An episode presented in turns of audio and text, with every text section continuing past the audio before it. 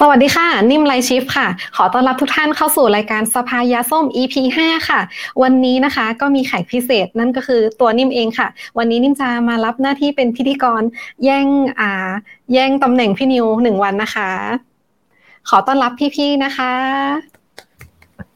สวัสดีครับ สวัสดีค่ะ สวัสดีครับ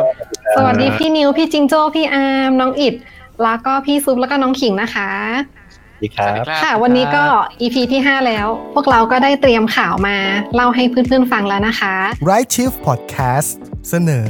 รายการสภายาส้ม รายการที่คนบิตคอยน์จะเอาข่าวบิตคอยน์มาคุยมันๆให้คุณฟัง พี่นิววันนี้พี่นิวพูดถึงข่าวอะไรคะก็เรื่อง Ledger นะครับที่มันเป็นประเด็นกันเนาะว่าอ่ามันจะมีซอฟต์แวร์อันใหม่ที่มันคล้ายๆว่าส่ง seed เราออกไปก็ได้แล้วเฮเซอร์ก็บอกว่าเนี่ยเราจะ Open Source แล้วนะนะครับแค่นั้นเอง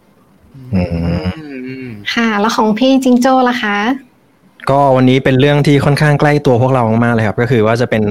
ปัญหาความย้อนแย้งในเรื่อง Bitcoin Adoption ของประเทศเพื่อนบ้านเราครับอืมของพี่อาร์มพี่อาร์มค่ะเฮ้ยของนิ่มก่อนสิ นิ่มนิ่มลืมเอ้าตัวเองไปหรือเปล่า อันนี้นิ่มก็มาเล่าโอเคข่าวเหมือนกันค่ะนะ ของนิมก็จะมาพูดถึงแอฟริกาใช้บิตคอยน์ยังไง โดยไม่ใช้อินเทอร์เน็ตค่ะ ว้าวน่าสนใจแต่ของเหมือนกันค่ะอ๋อของของอาร์มใช่ไหมของอาร์มวันนี้จะพูดเกี่ยวกับ l b ตอนนี้คือเขาเปิดแบบสอบถามว่ามีแนวโน้มในอนาคตว่าจะทำเป็นแอปพลิเคชันในมือถือ อืมน้องอิดเล่าข่าวอะไรคะเอ่อของผมเป็นนโยบาย 6 ข้อของ RFK ครับ RFK Junior ที่พูดในงาน Bitcoin 2023 ครับผมเนี่ยสุดยอดชอบมากว้าว น่าสนใจ ของพี่ซุปค่ะ ของซุปนะครับ ของซุปก็จะเป็น dead selling นะครับ ส่งผลขายของใช่ไหมยังยังยังใจเย็นสิดึงอำนาจดึงอำนาจเอาทำไม่ใช่ไม่ใช่ครับเอาละไม่ใช่ครับอาจจะเหมือน dead selling ฮะ dead selling ส่งผลกระทบอะไรกับประเทศไทยแล้วเกี่ยวอะไรกับ Bitcoin นะครับ ไปดูกันนะฮะโอเคค่ะแล้วของน้องขิง วันนี้จะกลับด้านมาพูดถึงข้อเสียของ Lightning มั้งครับอื มมาดักดักมาแปลแต่กเห็นเว้ยพูดถึงข้อเสียของ Lightning แต่แรกดิมันจะกลับด้านตรงไหนอีก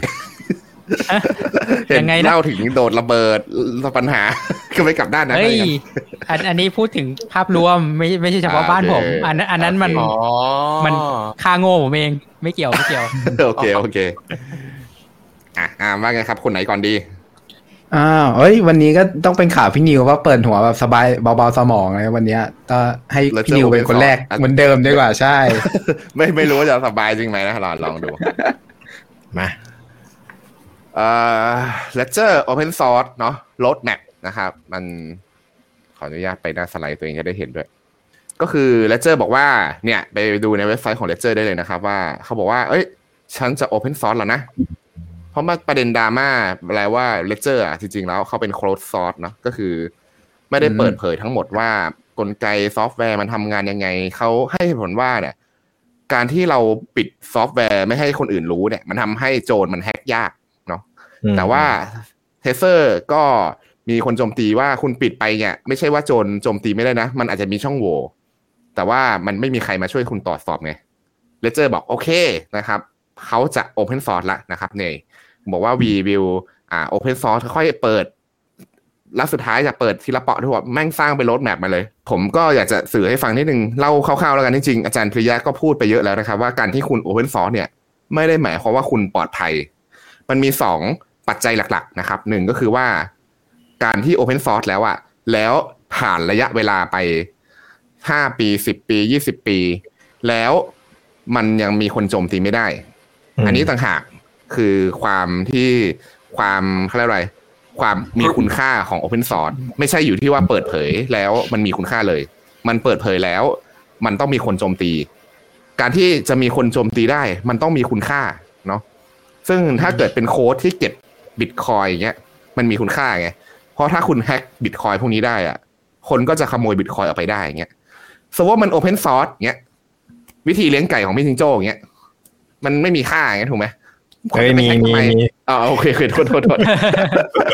ก็ก็เนี่ยมันมันให้เขาอ่าไม่มีค่ากับทุกคนอ่า ก็คือโอเคมันจะเสียเวลาไปแฮ็กทำไมใช่ไหมที่จิงโจ้บอกว่า closed source ไอ closed source เงี้ยเออโอเค พี่จิงโจ้ open source เลยเงี้ยอะทำไมเรื่องเรื่องใหญ่หมดละแต่ว่าเห็นไหมครับว่าการที่คุณ Open Source เนี่ย คุณต้องมีระยะเวลาด้วย มันนึกถึงระบบ อันหนึ่งที่คนใช้กันเยอะๆอะระบบการเงินอืมอืมมันไม่ Open Source เนี่ยบทความของลินเอาเดนเนี่ย มันมันคล้ายๆว่าชี้ชนวนจุดนี้ได้ดีเลยเนาะอันนี้ก็ไปเปิดอ่านดูเองแล้วกันเนาะการที่คุณหมกเม็ดไม่เปิดเผยทั้งหมด มีกลไกข้างในมันทำงานกันยังไง ไม่ใช่ว่าคุณปลอดภัยเนาะเอาจริงๆแล้วเนี่ย ระบบเงินที่เราใช้กันอยู่นั้นนะฟอกไม่รู้กี่รอบ ทำตัวเหมือนอีทีเรียมเลยอ๋อโทษโทษโทษทำพอดทิ้งนะพอดทิ้งนะฮะอ่าฟอกเหมือนเหมือนเหมือนเหรียญบางเหรียญเลยใช่ไหมเดี๋ยวสักพักก็ fork บอกว่าฉันจะ peg กับทองคำเดี๋ยวขยับสี่สิบสี่สิบห้าปีเปอร์สักพักก็ไปยึดทองเขาสักพักบอกกูไม่ peg ละ fork อืมไม่รู้กี่รอบใช่ไหมอ่า ก็คือกลไกมันไม่เปิดเผยทั้งหมด แล้วก็มีการเปลี่ยนแปลงตามใจเนาะอันนี้ผมชอบสไลด์ไอไออันนี้มากเลยก็คือบอกว่าบิตคอยน์มัน open source เปิด เปิดแบร์ให้หมดให้คุณเห็นหมดเลยอะ ถึงเนื้อถึงไข่ถึงอะไรว่ามันทำงานยังไงใช่ไหมแล้วก็บัญชีทุกอันมีคนออดิตจากทั่วโลก เล็งโจมตีเล็งเขม็งอยู่ มึงห้ามผิดนะผิดนิดเดียวไม่ได้นะ แต่ว่าระบบการเงินที่ใช้กันในปัจจุบันไม่ได้มีใครออดิตมาหนึ่งร้อยเก้าสิบปีแล้วครับแค่นี้ครับขอบคุณครับหนึ่งร้อยเก้าปีเฮ้ยเก้าปีเดี๋ยวเออเดี๋ยว109ปีเฮ้ยก่อตั้งเฟดพี่นิว พี่นิวเป็นเฟียนแม็กซี่ไม่ใช่เหรอพี่ เฮ้ยสปอยได้หว่ารายการรายการนี้ต้องมาก่อน อ้าว โอเคอ่าก็อ่าพูดพูดพูด เพราะว่าอยู่ในไลฟ์ชิปไงเราต้องเนียนไง ไม่งั้นเดี๋ยวโดนไล่ออกจากบริษัทเฮ้ยแต่จริง ๆ เรื่องของไอตัว Open Source เนี่ยมันก็จะดีมันจะมีข้อดีข้อเสียที่มันค่อนข้างแตกต่างกันนะ ถ้าในทางด้านธุรกิจอะ ในการจะทำ Open Source มาทักอันหนึ่งอะในการที่เราจะขายโปรเจกต์อะคือโปรเจกต์นั้นมันก็ต้องมีราคาที่สูงมากในการที่จะเปิด Open Source ในครั้งแรกในการที่เราสร้างโค้ดขึ้นมาใช่ไหมแต่ของต่อไปก็พัฒนาต่อยอดไปได้ง่ายแล้วมันก็จะมีประเด็นที่ถกเถียงกันอยู่ในในจุดนี้ในแง่ธุรกิจเหมือนกันนะพี่ มันโดนก๊อปใช่ไหมถ้าเกิด open source ไม่เชิงโดนก๊อปไปพี่ คือเหมือนเหมือนว่าถ้าเราสร้างสร้างใหม่ขึ้นมาถ้าเป็นโอเ n น o อ c e นะอันนี้คือพูดประเด็นของตัวโอเ n น o อ c e นะไม่ไม่ไม่พูดอะไรเกี่ยวกับตัว Ledger หรืออะไรต่างๆนะ คือพูดถึงตัวซอสโค้ดที่มันเป็นโอเ n น o อ c e อะคือในการที่เราเปิดเผยโค้ดครั้งแรกมันก็ต้องมีต้นทุนในการในการสร้างขึ้นมาของกลุ่มคนกลุ่มคนหนึ่งใช่ไหมที่แบบจะไปโพสต์ขายงานหรือว่าจะเปิด ตั้งใจทำเพื่อสาธารณะจริง ๆอะไรเงี้ย มันก็จะมีต้นทุนในจุดนั้น แต่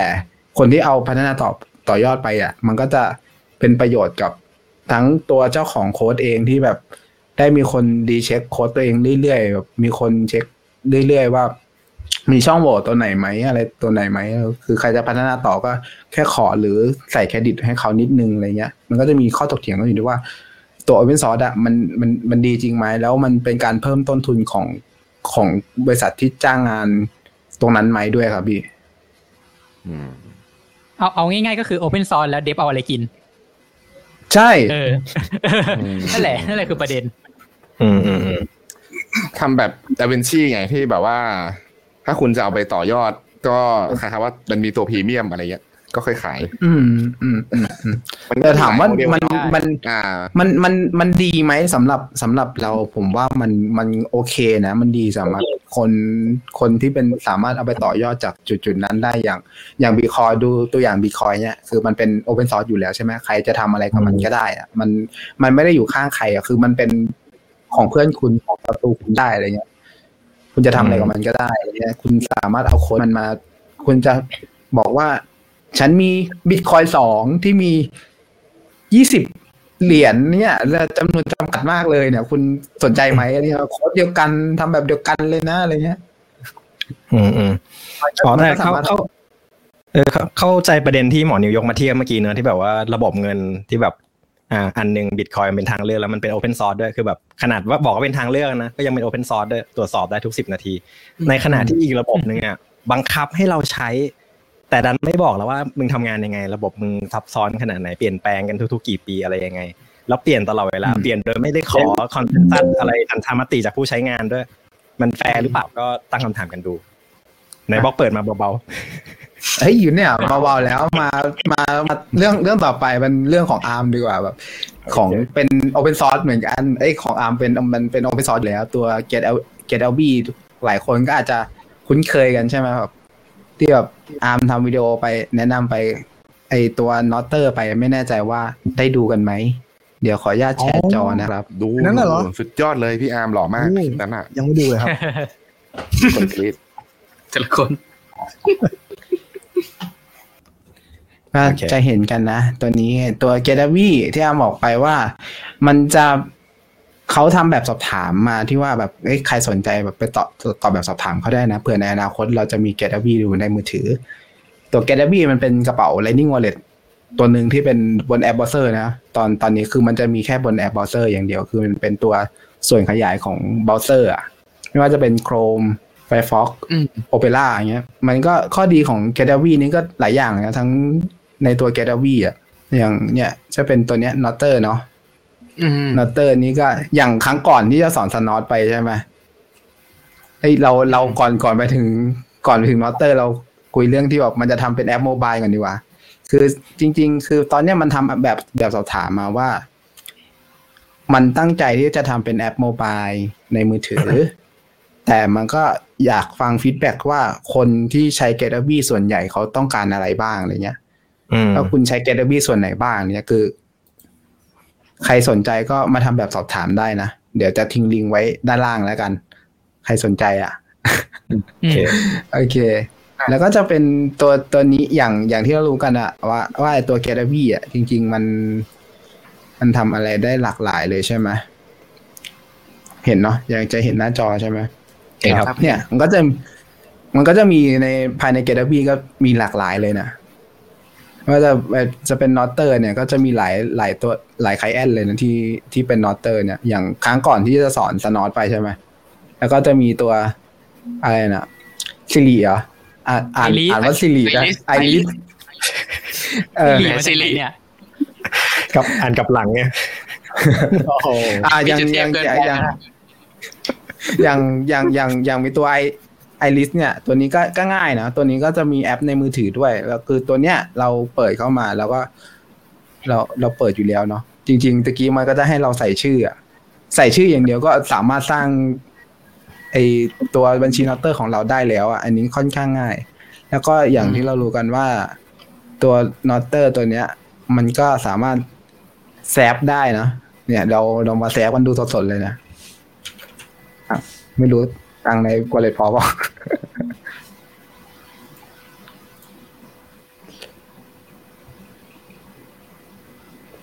อ่า อะใครสแกนก็ได้ ไปแล้ว อ่า ไปแล้วไปแล้วไม่ต้องสแกนแล้ว ไปแล้วไปแล้ว เห็นไหมอันนี้คือก็ zap กันได้แบบอืมฟินฟินๆเลยเนี่ยอ๋อจะอะเราก็แซคือฟเซให้เลอร์ได้เซตังเลอร์ค์ไปแล้ว อ่าสิบห้าแสสิบนแปดทวนได้ตั้งห้าสิบเออ น่าจะงงว่าทำไมพูดถึงแกดวีกันบ่อยจัง อย่างที่เรารู้กันนะครับไอ้ตัวแกดวีอะมันจะมีทีมเดฟมาร่วมงานเราด้วยมาพูดคุยในพ n เนลเราอะตัวโรแลนนะครับอืมเป็นพ n เนลของโรแลนอะเป็นพูดถึงการเกี่ยวกับแอปพลิเคชันบนบน Lightning เนาะแบบต่างๆอะไรเงี้ยไอ้ไอ้คนก็ก็ได้นี่นะอ่าใช่ใช่คือติดตามกันได้ติดตามกันได้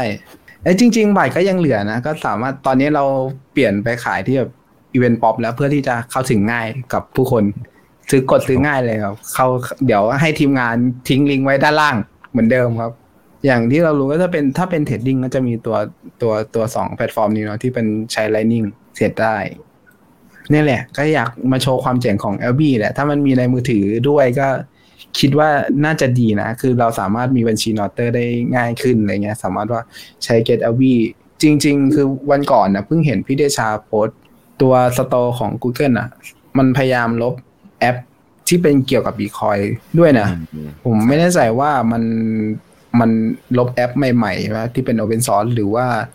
ลบแอปเก่าๆด้วย อันเนี้ยเดี๋ยวรอติดตามกันอีกทีนึง เดี๋ยวได้ความคืบหน้ายังไง เดี๋ยวก็มาเล่าให้เพื่อนๆฟัง โอเคค่ะ มีใครจะเสริมข่าวของพี่อาร์มไหมคะ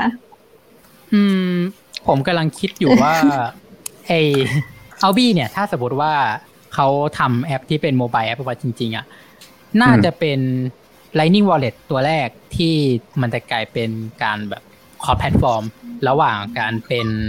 Chrome extension เมื่อหมายถึง browser extension อะกับแอปอืมมือถือืมเออซึ่งคือจริง ๆ อะ Alby อะเอ่อพูดตามตัวก็คือข้อดีของมันที่คนอื่นไม่มีใครทำหรือจริงๆก็คือมีคู่แข่งน้อยอะคือคืออะไรนะ Tippin มันก็ทำได้แต่ว่ามันก็ทำได้ไม่ค่อยดีอะก็คือการเป็น combination ที่มันสามารถที่จะ interact กับเว็บไซต์ที่เป็นเว็บ LN ได้ใช่ป่ะ อืมเออใช่ ซึ่งตัวอื่นมันมันไม่มีใครทำได้อะคือบู หรือว่าแบบมูนซาโตชิมันมันก็อยู่แค่ในมือถืออะแต่อืมคือคือผมก็ไม่แน่ใจ อันนี้ก็คือพูดก็พูดตามตรงก็คือไม่ไม่แน่ใจว่ามันสมมุติเขาทำได้ มันมันจะเกิดอะไรขึ้นบ้าง เช่น อ่า มันจะนำไปสู่การที่เขากลายเป็นวอลเล็ตอันดับหนึ่งในใจคุณที่ ทำงานได้หลากหลาย แล้วก็ถ้าสมมติว่าแบบ เอ้ยเอ่อไม่รู้จะใช้เลือกใช้อันไหนก่อน แล้วก็มาใช้ LB ก่อนก็แล้วกันเพราะว่ามันเป็นกระเป๋าใบเดียวแล้วมันทำงานได้ทั้งบนเว็บไซต์ แล้วก็ทั้งบนมือถือหรือเปล่าอืมอะไรเงี้ยเออเออผมอืมผมกำลังมองในแง่นี้ แต่จริง ๆ ตัวแกลบี้อะมันมีข้อดีอีกอย่างหนึ่งที่แบบมันไม่แน่ใจว่าตัว wallet อื่น มันก็น่าจะมีเหมือนกันแหละ มันสามารถลิงก์กับ wallet อื่นที่เรามีได้อย่างเป็นตัว l n b i t หรือว่า จากโหนดตัวเองมาใส่ใน g e t a w i ได้เลยโดยตรงใช่ไหมเออข้อดีของ g e t a w i มันก็จะมีข้อนี้ด้วยนะคิงอ๋อพี่กำลังพูดถึงไอไอการที่ Import มาเป็นมาอยู่ใน Alby แล้วใช้กระเป๋าตัวอื่นใช่ไหมใช่ใช่การการที่เราจะใช้โหนดตัวเองล็อกล็อกอินล็อกอินใน g e t a w i อะก็ก็ได้ใช่ไหมเราแค่เอาตัว LND Hub มามาใส่ในตัว g e t a w i มันก็ได้อะแต่ถามว่าถาม user อย่างผมอะผมยังไม่มั่นใจร้อยเปอร์เซ็นต์ไงอย่างสมมุติว่าผมมีกระเป๋า LNbits ที่อยู่กับโหนดใครสักคนเหมือนแบบพี่เดชาอะไรเงี้ยแล้วแบบผมใส่อืมตังค์ไว้ในนั้นนิดเดียวอะผมกล้าใช้ Alby เพราะว่า Alby มันแปลว่าถ้าเกิดว่าผมเอา URL มาใส่แปลว่า Alby ก็จะสามารถเข้าไป control ตังค์ของผมได้ไงคือถ้าสมมติว่าแบบอะเอ่อมีช่องโหว่ในโปรแกรมที่โดนแฮ็กได้ หรือว่ามันเกิดการถูกแฮ็กเอ้ยอ่าหรือว่าอย่างเร็วๆเลยเอาบี้มันโกงเองอะไรเงี้ย เออเงินเงินของผมมันก็จำกัดไงเพราะว่ามันก็จะเท่าที่ผมใส่ไว้ แต่ถ้าสมมติว่าผมมีโหนดที่บ้าน แล้วผมให้ทั้งแบบทั้งร้อยเปอร์เซ็นของตังค์ในโหนดผม สามารถถูกคอนโทรลผ่าน LB ได้อะอันนี้ผมว่าน่ากลัวนะอืมใช่ใช่เอออืมก็เดี๋ยวเดี๋ยวเราเราเราพูดถึงเรื่อง Lightning แล้วก็มามาพูดถึงความดาร์กของ Lightning กันดีกว่าคิงเอาเอาเรื่อง dark เลยเหรอข้อเสียเรื่องบวกก่อนนะข้อเสียเฮ้ยเราเราเราก็ต้องสลับ mood and tone ก่อนดิเรามาพูดข้อเสียแล้ว เราเราก็ไปฟังข่าวดีกันต่อไง ถูกป่ะอ่าเออเราโอเคโอเคโอเค ผมผมยอมก็ได้โอเคเอ่อมันมันมีประเด็นหนึ่งเกี่ยวกับ Lightning ที่ผมรู้สึกว่ามันน่าสนใจอ่าแล้วมันได้มาจากการที่ผมฟัง session ชื่อว่า Lightning in a Bottleneck ในงานของอ่า Bitcoin Miami 2023 ที่เพิ่งจัดจบไป ก็คืออตอนตอนเนี้ยงานมันจบแล้ว แล้วก็เขาก็ กำลังขายตั๋วของปี 2024 แล้ว ใครสนใจก็ไปซื้อได้ แล้วก็มันก็จะมีการปรับราคาขึ้นเหมือนงานเราเหมือนกัน เออตอนนี้ตั๋วมันก็ถูก ซึ่งเราก็ยังไม่รู้ว่างานต่อไปมันมีอะไรบ้าง แต่สมมติว่าใครมีตังค์หนาก็ก็อยากอยากซื้อก็ก็เชิญได้ แต่โอเค เรามาพูดถึงเซสชันนี้ดีกว่าเอ่อ session นี้จะเป็น session ที่เขาพูดแล้วเขาก็อัดไว้แล้วก็มี YouTube ใครจะไปฟังก็ได้ คือคือผมจะไม่ได้มาพูดว่าทาง session เขาพูดถึงอะไร เพราะว่ามันก็เรื่องเยอะเหมือนกัน แต่ว่ามันมีประเด็นที่ผมรู้สึกว่า เออมันกระตุกต่อมเอ๊ะของผมพอสมควร มีอยู่สองเรื่องหลักๆ ที่เรื่องหนึ่งผมรู้สึกว่ามันเป็นอยู่แล้วล่ะแต่เดี๋ยวมาขยายความให้ฟัง กับเรื่องที่ผมเพิ่งจะรู้สึกว่าเฮ้ยมันมีเรื่องแบบนี้ด้วยเหรอ เออว่ะอะไรเงี้ย ซึ่งเอ่อก็ตามชื่อเซสชันก็คืออ่า Lightning มันมีคอขวดอยู่ ซึ่งมันทำให้มันไม่สามารถที่จะเซิร์ฟ Purpose ของการเป็น Layer 2ได้อย่างสมบูรณ์แบบขนาดนั้น เออคือคือมันเป็น เอาเป็นว่ามันยังไม่สมบูรณ์แล้วมันจะต้องมีการแก้ปัญหาพวกนี้ ไม่ว่าจะด้วยปรับปรุงตัว Lightning Protocol เอง หรือว่าจะด้วยการหาของเสริมบางอย่างเช่นอาจจะไปเป็น Layer 3โอเค อะ เรื่องแรกก็คือ Lightning อะ มันมี Economy of Scale อยู่ ก็คือ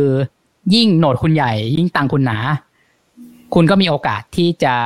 สามารถสร้างรายได้ หรือมีอิทธิพลต่อ network ได้มากขึ้นเรื่อยๆอ่าอืมซึ่งซึ่งมันนำมาซึ่งคำแนะนำหลาย ๆ อย่างที่เราจะได้ยินพี่เดชาพูดบ่อยว่า เอ้ย คุณเปิดโหนดอะ คุณจะ routing อะ คุณมีตังค์แค่เนี้ยคุณเปิดช่องแค่เนี้ยมันไม่มีประโยชน์ เออแบบ อย่างผมมาเปิดช่องทีละแสนหลักหลักแสนแสนอะมันมันก็แบบว่าไม่ค่อยมีประโยชน์อะ ช่องใหญ่ ๆเขาเปิดกันทีแบบเป็นล้าน เป็นสิบล้านแสนอะไรเงี้ยอ่าถามว่ามันมันสำคัญยังไง เพราะว่า ใน Lightning อะเงินที่ถูกส่งผ่านช n นลได้อะมันถูกจำกัดด้วยขนาดของช n นลสมมติว่าช n นลความจุมันเป็นหลักล้าน มันก็อาจจะสามารถส่งเงินได้หลักล้านแม็กสุดนะอ่าแต่ว่าหมายความว่าหลักล้านอาจจะเสี่ยงเสี่ยง แต่ถ้าว่าคุณส่งเงินหลักแสนหลักหมื่นมันไปได้ลื่น แต่ถ้าสมมติว่าคุณเปิดช่องมาแค่หลักแสน หลักแสนเนี่ยก็ก็ยากแหละอ่าหลักหมื่นอาจเป็นไปได้ หลักพันโอเค แต่ทีเนี้ยเพราะงั้นมันนำมาซึ่งข้อสรุปว่า ช่องใหญ่เงินใหญ่ผ่านได้ เงินเล็กก็ผ่านได้ ช่องเล็ก เงินเล็กผ่านได้ เงินใหญ่ผ่านไม่ได้ ดังนั้นอะแปลว่าสมมุติว่าเราพูดในเชิง demand supply ช่องใหญ่มันมี demand ในการใช้งานมากกว่า นั่นแปลว่าช่องใหญ่จะนำไปสู่การที่คนอยากผ่านมากกว่า ก็แปลว่าเขาสามารถที่จะเรียกเก็บค่า routing fee ในการผ่านช่องได้มากกว่า แล้ว Lightning ก็ดำเนินไปอย่างนี้แหละก็คือ เงินใหญ่ ๆ วิ่งผ่านช่องใหญ่ แล้วพอช่องใหญ่มีเงินวิ่งผ่านมันเสียสมดุล มันต้องปรับ balance ในช่อง มันก็จะปรับ balance โดยการส่งเงิน อ่าเล้าเขาเรียกว่าอะไรนะ rebalance วิ่งไปผ่าน channel ที่เล็กกว่า แล้วช่องช่อง channel ที่เล็กกว่า มันเสียสมดุล มันก็จะไปหาช่องที่เล็กกว่ามัน เพื่อที่จะปรับ balance ไปอีกทีนึงเออนั่นคือสิ่งที่เกิดขึ้นใน Lightning Network ทุกวันก็คือ พอช่องใหญ่ปรับ balance มันก็ทำให้ช่องเล็กๆๆๆต้องปรับ balance ตามไปด้วย มันก็จะเกิดหมุนเวียนอยู่อย่างนี้ ทีนี้ถามว่ามันมีปัญหาอะไร มันมีปัญหาตรงที่สถานการณ์ล่าสุดที่เราเจอกันก็คือค่า fee บน on-chain มันสูง อันเนี้ยมันเหมือนจะไม่กระทบ Lightning นะ แต่จริงๆมันกระทบโคตรกระทบเลยอะคือ มันมีอยู่หลายเรื่องอย่างเช่นการเปิดปิด Lightning channel แพงขึ้น อันนี้ทุกคนรู้ดี ผมเข้ามารันโหนดทันตอนช่วงที่เห็น network fee กำลังอยู่แบบหนึ่ง sat ต่อ vB สอง sat ต่อ vB อะไรเงี้ยแล้วผมสามารถแบบ เปิดช่องปิดช่องแบบสบายใจด้วยการเปิดช่องปิดช่องครั้งละบาทสองบาทใช่ไหมเออแต่ว่าณวันนี้มันเป็นไปไม่ได้แล้ว ตอนนี้ค่าเฉลี่ยของ Bitcoin Network เพื่อที่จะไปอ่าบล็อกแรกจะอยู่ที่ประมาณห้าสิบแตต่อวีบีนั่นแปลว่าเปิดช่องปิดช่อง แต่ว่าคุณอยากไปบล็อกแรก แล้วเปิดเปิดเฉยๆนะ เปิดปิดเฉยๆแบบด้วยมือคุณก็เสียแบบช่องละห้าสิบาทเออแล้วค่าค่าฟรีบนไลนิ่งที่มันถูกเกือบจะฟรีอะถามว่าคุณเปิดช่องด้วยเงินห้าสิบาทอะ คุณคิดว่ามันต้องมีเงินวิ่งผ่านคุณเท่าไหร่อะคุณถึงจะแบบว่าคุ้มทุนอะใช่ไหมสมมติว่าเราเราพูดในในเชิงมุมมองเศรษฐกิจนะ มันมันก็เลยทำให้มันน่าดึงดูดใจน้อยลงที่จะเข้ามาเปิดช่องโดยเฉพาะอย่างที่บอก มันมีคนที่ไม่ตอบสเกลแปลว่าคนเงินใหญ่เก็บค่าฟรีได้เยอะเขาก็มีโอกาสที่จะคุ้มทุนได้มากกว่า ในขณะที่คนที่เงินน้อยนอกจากหนึ่งช่องเล็กของคุณ คนไม่ค่อยอยากมาผ่าน ข้อสองคือช่องเล็กของคุณอะ มันไม่มีเสน่ห์มากเท่าช่องใหญ่คุณก็เก็บตังค์ได้น้อยกว่า อ่า volume ก็น้อยกว่าอัตราผลตอบแทนก็น้อยกว่า มันโคตรไม่น่าเปิดเลย แล้วพี่ซุปเหมือน เหมือนเข้าฌานคือแบบกำลังนึกภาพตามใช่ใช่ใช่แล้วมันทำให้คนตัวเล็ก โอกาสคุ้มทุนยาก และความเสี่ยงในการถูก force close ค่าความเสียหายมันสูงกว่า เวลาที่สมมุติว่าเราเปิด channel Lightning ใช่ป่ะ เมื่อกี้ที่พูดว่าแพงอะคือพูดถึงเปิดปิดปกติ แต่กรณี force close ไม่ใช่ คือถ้าสมมติว่า เราเปิดช่องคนอื่น แล้วทั้งสองฝ่ายควรจะออนไลน์ตลอดเวลา แต่ว่าฝ่ายใดฝ่ายหนึ่งเอาเป็นว่าฝ่ายตรงข้ามหมดแล้วแล้วกันเราเป็นคนดีไงเราเป็นคนดี แต่ฝ่ายตรงข้ามอะหายหัวไป หายหัวไปแล้วเงินมันค้างท่อ เราเราต้องการที่จะส่งเงินผ่านเขาอะแต่เขาหายหัวไปอะ ติดต่อไม่ได้อะเออถ้าเกิดว่ามันค้างท่อนานๆเข้าแล้วเขาไม่กลับมาสักทีอะหรือว่าแบบมีเงินค้างท่อหลายๆก้อนเข้าไปอะอ่ามันจะมีมัดเหมือนกับเป็นอัลกอริทึมมาตรฐานของตัวโปรแกรม i ดีอะไรพวกนี้ที่มันจะ ปิดช่องแบบ force close force close ก็คืออีกฝ่ายจะตอบไม่ได้ เราคนเดียวอะไม่ต้องถามความเห็นเขาเราปิดช่องเลยเพื่อเอาเงินเราคืน ซึ่งค่าใช้จ่ายในการ force close แพงมาก แพงมากเท่าไหร่ แพงมากในระดับที่ว่า มันอ้างอิงจากค่า fee บน network แล้วคูณไปเลยสามเท่าอะไรเงี้ย เพื่อให้มั่นใจว่าเราไม่จะลงบล็อกแรก คือถ้าสมมติว่า network fee มันอยู่ที่หนึ่ง sat ต่อ vB ไม่เท่าไหร่หนึ่ง sat มันก็กลายเป็นสาม sat ใช่ป่ะแต่ตอนนี้สมมติว่าแบบมันอยู่ห้าร้อย sat อะไอ้เนี่ยมาห้าสิบ sat มันเบิ้ลไปหนึ่งร้อยห้าสิบ sat อะไรเงี้ย คือแบบว่ากำไรที่คุณ run node มันทั้งปีมึงหายไปกับตาแล้วคุณขาดทุนด้วย เออ นั่นนั่นคือความเสี่ยงที่เพิ่มเข้ามาสำหรับคนที่รันไลนิ่งโหนดโดยคาดหวังผมตอบแทน มันถามว่าประเด็นนี้อาสรุปเป็นข้อง่ายๆก็คือ คนเล็กอะ ไม่มีทางที่จะรันโหนดแล้วคุ้มค่าเปิดปิดช่องด้วยซ้ำและสองคือ คนตัวเล็กอะ เสี่ยงที่จะเสียหายมากกว่าในการที่จะ เจอความชิบหายจากการปิดช่องในสภาวะที่ค่าฟรีบิตคอยมันสูงอะไรเงี้ย อืม อันอันนี้คือเรื่องที่เรื่องที่ผมพอจะเห็นภาพมาสักพักแล้วจากการ run node เองอะไรเอง แล้วก็ ทีเนี้ยมันมันนำมาซึ่งสภาวะที่คนตัวเล็กอะไม่อยาก run Lightning node มันเลยทำให้ network อะมันก็จะเหลือแต่คนตัวใหญ่ มันก็จะเหลือแต่ node ใหญ่ ๆ ที่เขาเงินหนาพอที่จะทำกำไรจากการ routing ได้คุ้มค่า ใช้จ่ายของเขาและความเสี่ยงของเขา กับ อีกพวกหนึ่งคือ node ที่ไม่ได้คาดหวังค่าใช้จ่ายอะคาดไม่ได้คาดหวังรายได้จากการเราติ้งแต่ว่าไปคาดหวังโมเดลธุรกิจอื่นๆเช่น เขาเป็นโหนดของกระเป๋าวอลเล็ตซา t ชิอะไรเงี้ย เขาเป็นโหนดของอ่า Lightning Service บางอย่างที่เขาใช้ Lightning ในการอ่า operate ธุรกิจของเขาแล้วเขามีรายได้ธุรกิจอะไรเงี้ยเอ่ออมยุคสมัยของการรันโหนดโดยรายย่อยที่เก็บค่าฟรีต่ำๆมันกำลังจะหมดลง อ่าผมผมผมพูดอย่างนี้แล้วกัน แล้วก็อีกเรื่องหนึ่งคือ Lightning มันไม่ได้ translate ขนาดนั้น อันนี้คืออีกอีกประเด็นใหม่หนึ่งที่ผมกำลังพยายามทำความเข้าใจอยู่ ไม่รู้ว่าเข้าใจถูกหรือเข้าใจผิดด้วยซ้ำแต่จะมาพูดให้ฟัง ก็คือว่า การที่ Lightning มัน translate ได้ เพราะว่า อย่างสมมติว่าเราส่งเงินผ่านกันใช่ไหมถ้าสมมติว่าผมส่งเงินไปเนี่ย อีกฝ่ายหนึ่งอะเขาจะยังไม่ได้เงินมันยังไม่เป็นของเขานะจนกว่าเงินมันจะถูกส่งทอด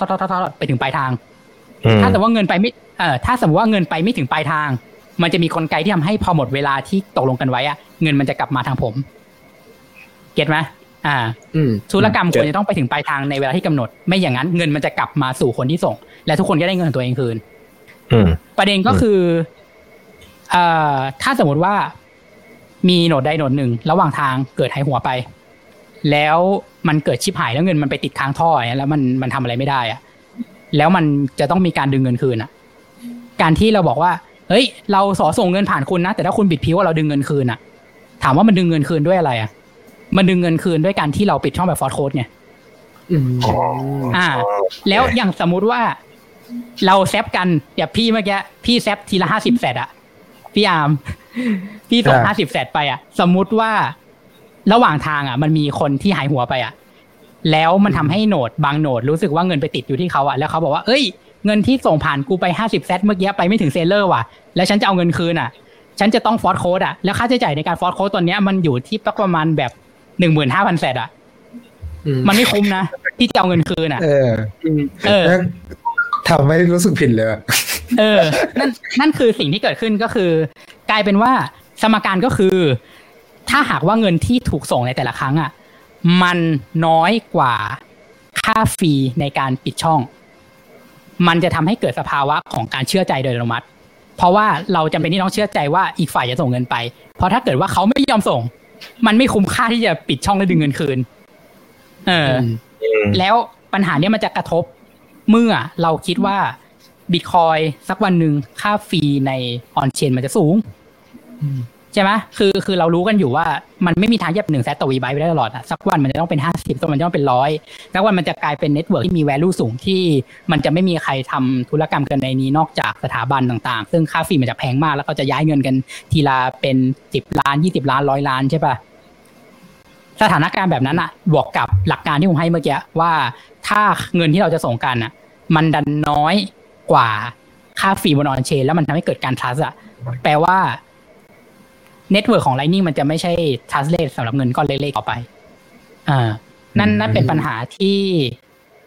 ที่ยังแก้ไม่ตก และอืมอืมอาจจะนำมาซึ่งวิธีการ หมายถึงว่า อาจจะต้องมีคนพยายามคิด ว่าเราจะแก้ปัญหานี้ยังไง ยกตัวอย่างเช่น อย่างที่หนึ่งเราสามารถที่จะปรับปรุงโปรโตคอลของ Lightning Network ให้มันแก้ปัญหาตรงนี้ในตัวมันเองได้ไหม หรือเงินก้อนเล็กจริง ๆ อาจจะต้องขึ้นไปอยู่บน layer สาม อันเนี้ยคือคือในความคิดผมอ่าก็สุดท้ายความเห็นส่วนตัวละกัน อืม ผมคิดว่ามันยังเร็วเกินไปที่เราจะอวย Lightning กันในตอนนี้ มันยังไม่ได้อยู่ตัวขนาดนั้น แล้วจริง ๆอะถ้าไม่มองโลกในแง่ดีเกินไป มันยังมีปัญหา และเราก็มีอีกหลาย ๆ วิธีที่มีคนนำเสนอขึ้นมา เพื่อจะแก้ปัญหาเหล่านี้เป็น layer สอง alternative อื่น ๆ เช่นอืมอืม Fedimint Cashu หรือล่าสุดก็มีคน propose Ark ใช่ไหมซึ่งก็ยังไม่รู้เหมือนกันว่าอ่าทำงานยังไง เออเพราะงั้นอะ ผมคิดว่า ตอนเนี้ย มันก็ยังแข่งขันกันอยู่ ว่าอืมใครมันจะแบบว่ากินตลาด หรืออาจจะเป็นสอง network สาม network ที่ run อยู่ควบคู่กัน แล้วมันสามารถทำงานข้ามกันได้ อะไรแบบเนี้ย เอออมก็คือนั่นแหละ แค่แค่จะบอกว่าเราอย่าเพิ่งจะ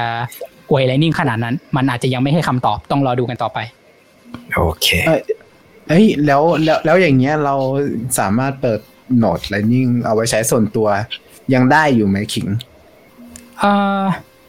นั่นนั่นคือนั่นคือคำถามที่ผมกำลังถามตัวเองอยู่ว่าถ้าผมจะทำแบบนั้นนะผมทำไปเพื่ออะไร พี่เก็ตออกไหมอืมคือ ถ้าสมมติว่าผมจะเปิดโหนดที่บ้าน เพื่อพยายามทำกำไรจากการเราติ้ง มันไม่มีทางคุ้มอีกต่อไปแล้ว เอออมอืมแล้วอืม เพราะงั้นอะ ถ้าสมมติว่ามันเปิดโหนดมาแล้วมันไม่ได้ใช้เบนฟิตอื่นๆ ที่เรารู้สึกว่ามันคุ้มค่าไฟอะผมก็ไม่รู้เหมือนกันว่าจะจะเปิดไปทำไม โดยเฉพาะอย่างยิ่งการณณวันเนี้ยสิ่งที่เรารู้สึกว่ามันเกิดขึ้นคือ การเอาเงินไปไว้ใน Lightning Channel มันไม่ใช่การกระทำที่ไม่มีความเสี่ยง มันมีความเสี่ยงจากการฟอร์ c โค้ดมันมีความเสี่ยงจากการที่เราโอเปเรตโหนดไม่ดีแล้วโหนดบึ้มแบบผม แล้วตกใจว่าอืมเฮ้ยอืมเอาเงินออกไงวะแล้วถ้าเกิดเอาเอาไม่ออกคือมันหายไงมันมันมีความเสี่ยงพวกนี้อยู่ เออเพราะงั้นอะ ผมก็เลยมองภาพอนาคตของการรันโนดไว้เป็นสองกรณี ก็คือหนึ่งคือ node ใหญ่ที่ดูแลดีเป็นอ่า corporate เขาเรียกว่าอะไรนะอ่า enterprise grade อ่า enterprise grade ก็คือดูแลดีไปเลยทำธุรกิจไปเลย ให้บริการเยอะๆไปเลย อ่า กับอีกคนอีกพวกหนึ่งคือ เรา run node ใช้งานเองบ้านๆแต่เราต้องมีผลประโยชน์ข้างเคียงนอกที่ไม่ใช่การแบบพยายามเอากำไรจากการ routing อะยกตัวอย่างเช่น อย่างที่ผมพูดมาตลอดผมเชื่อใน เทรนด์ของการทำ home server ผมเชื่อว่าการต่อไปในอนาคตอะอ๋อการการมีคอมพิวเตอร์จิ๋วเครื่องหนึงอยู่ที่บ้านแล้วมันทำได้หลาย ๆ อย่างอะมันน่าจะเป็นของสามัญประจำบ้านยกตัวอย่างเช่น ผมก็มี Bitcoin node อยู่ในนี้ ผมก็มี Lightning node อยู่ในนี้ ผมลงเงินไปใช้งานเอง แต่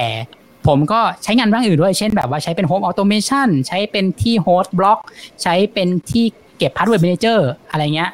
อ่าอ๋อซึ่งคือผมกำลังอ่า ก็ก็เลยกำลังรอดูพัฒนาการของ project อย่างเช่นอ่า Umbrel Citadel Start9อะไรเงี้ยที่ที่เขาพยายามจะเจาะคนกลุ่มนี้ อืมอืมเออถ้าอืมถ้าถ้าถ้าพูดถึงอย่างนั้นแล้วว่าทำให้พี่ทุกนึกถึง Keet.io เลยขิงที่ว่าถ้าเรามี a m b e l หรืออะไรเนี่ย ที่เป็น Home Server ใช่ไหม เราอ่าสามารถใช่ run host ของห้องตัวนั้นไว้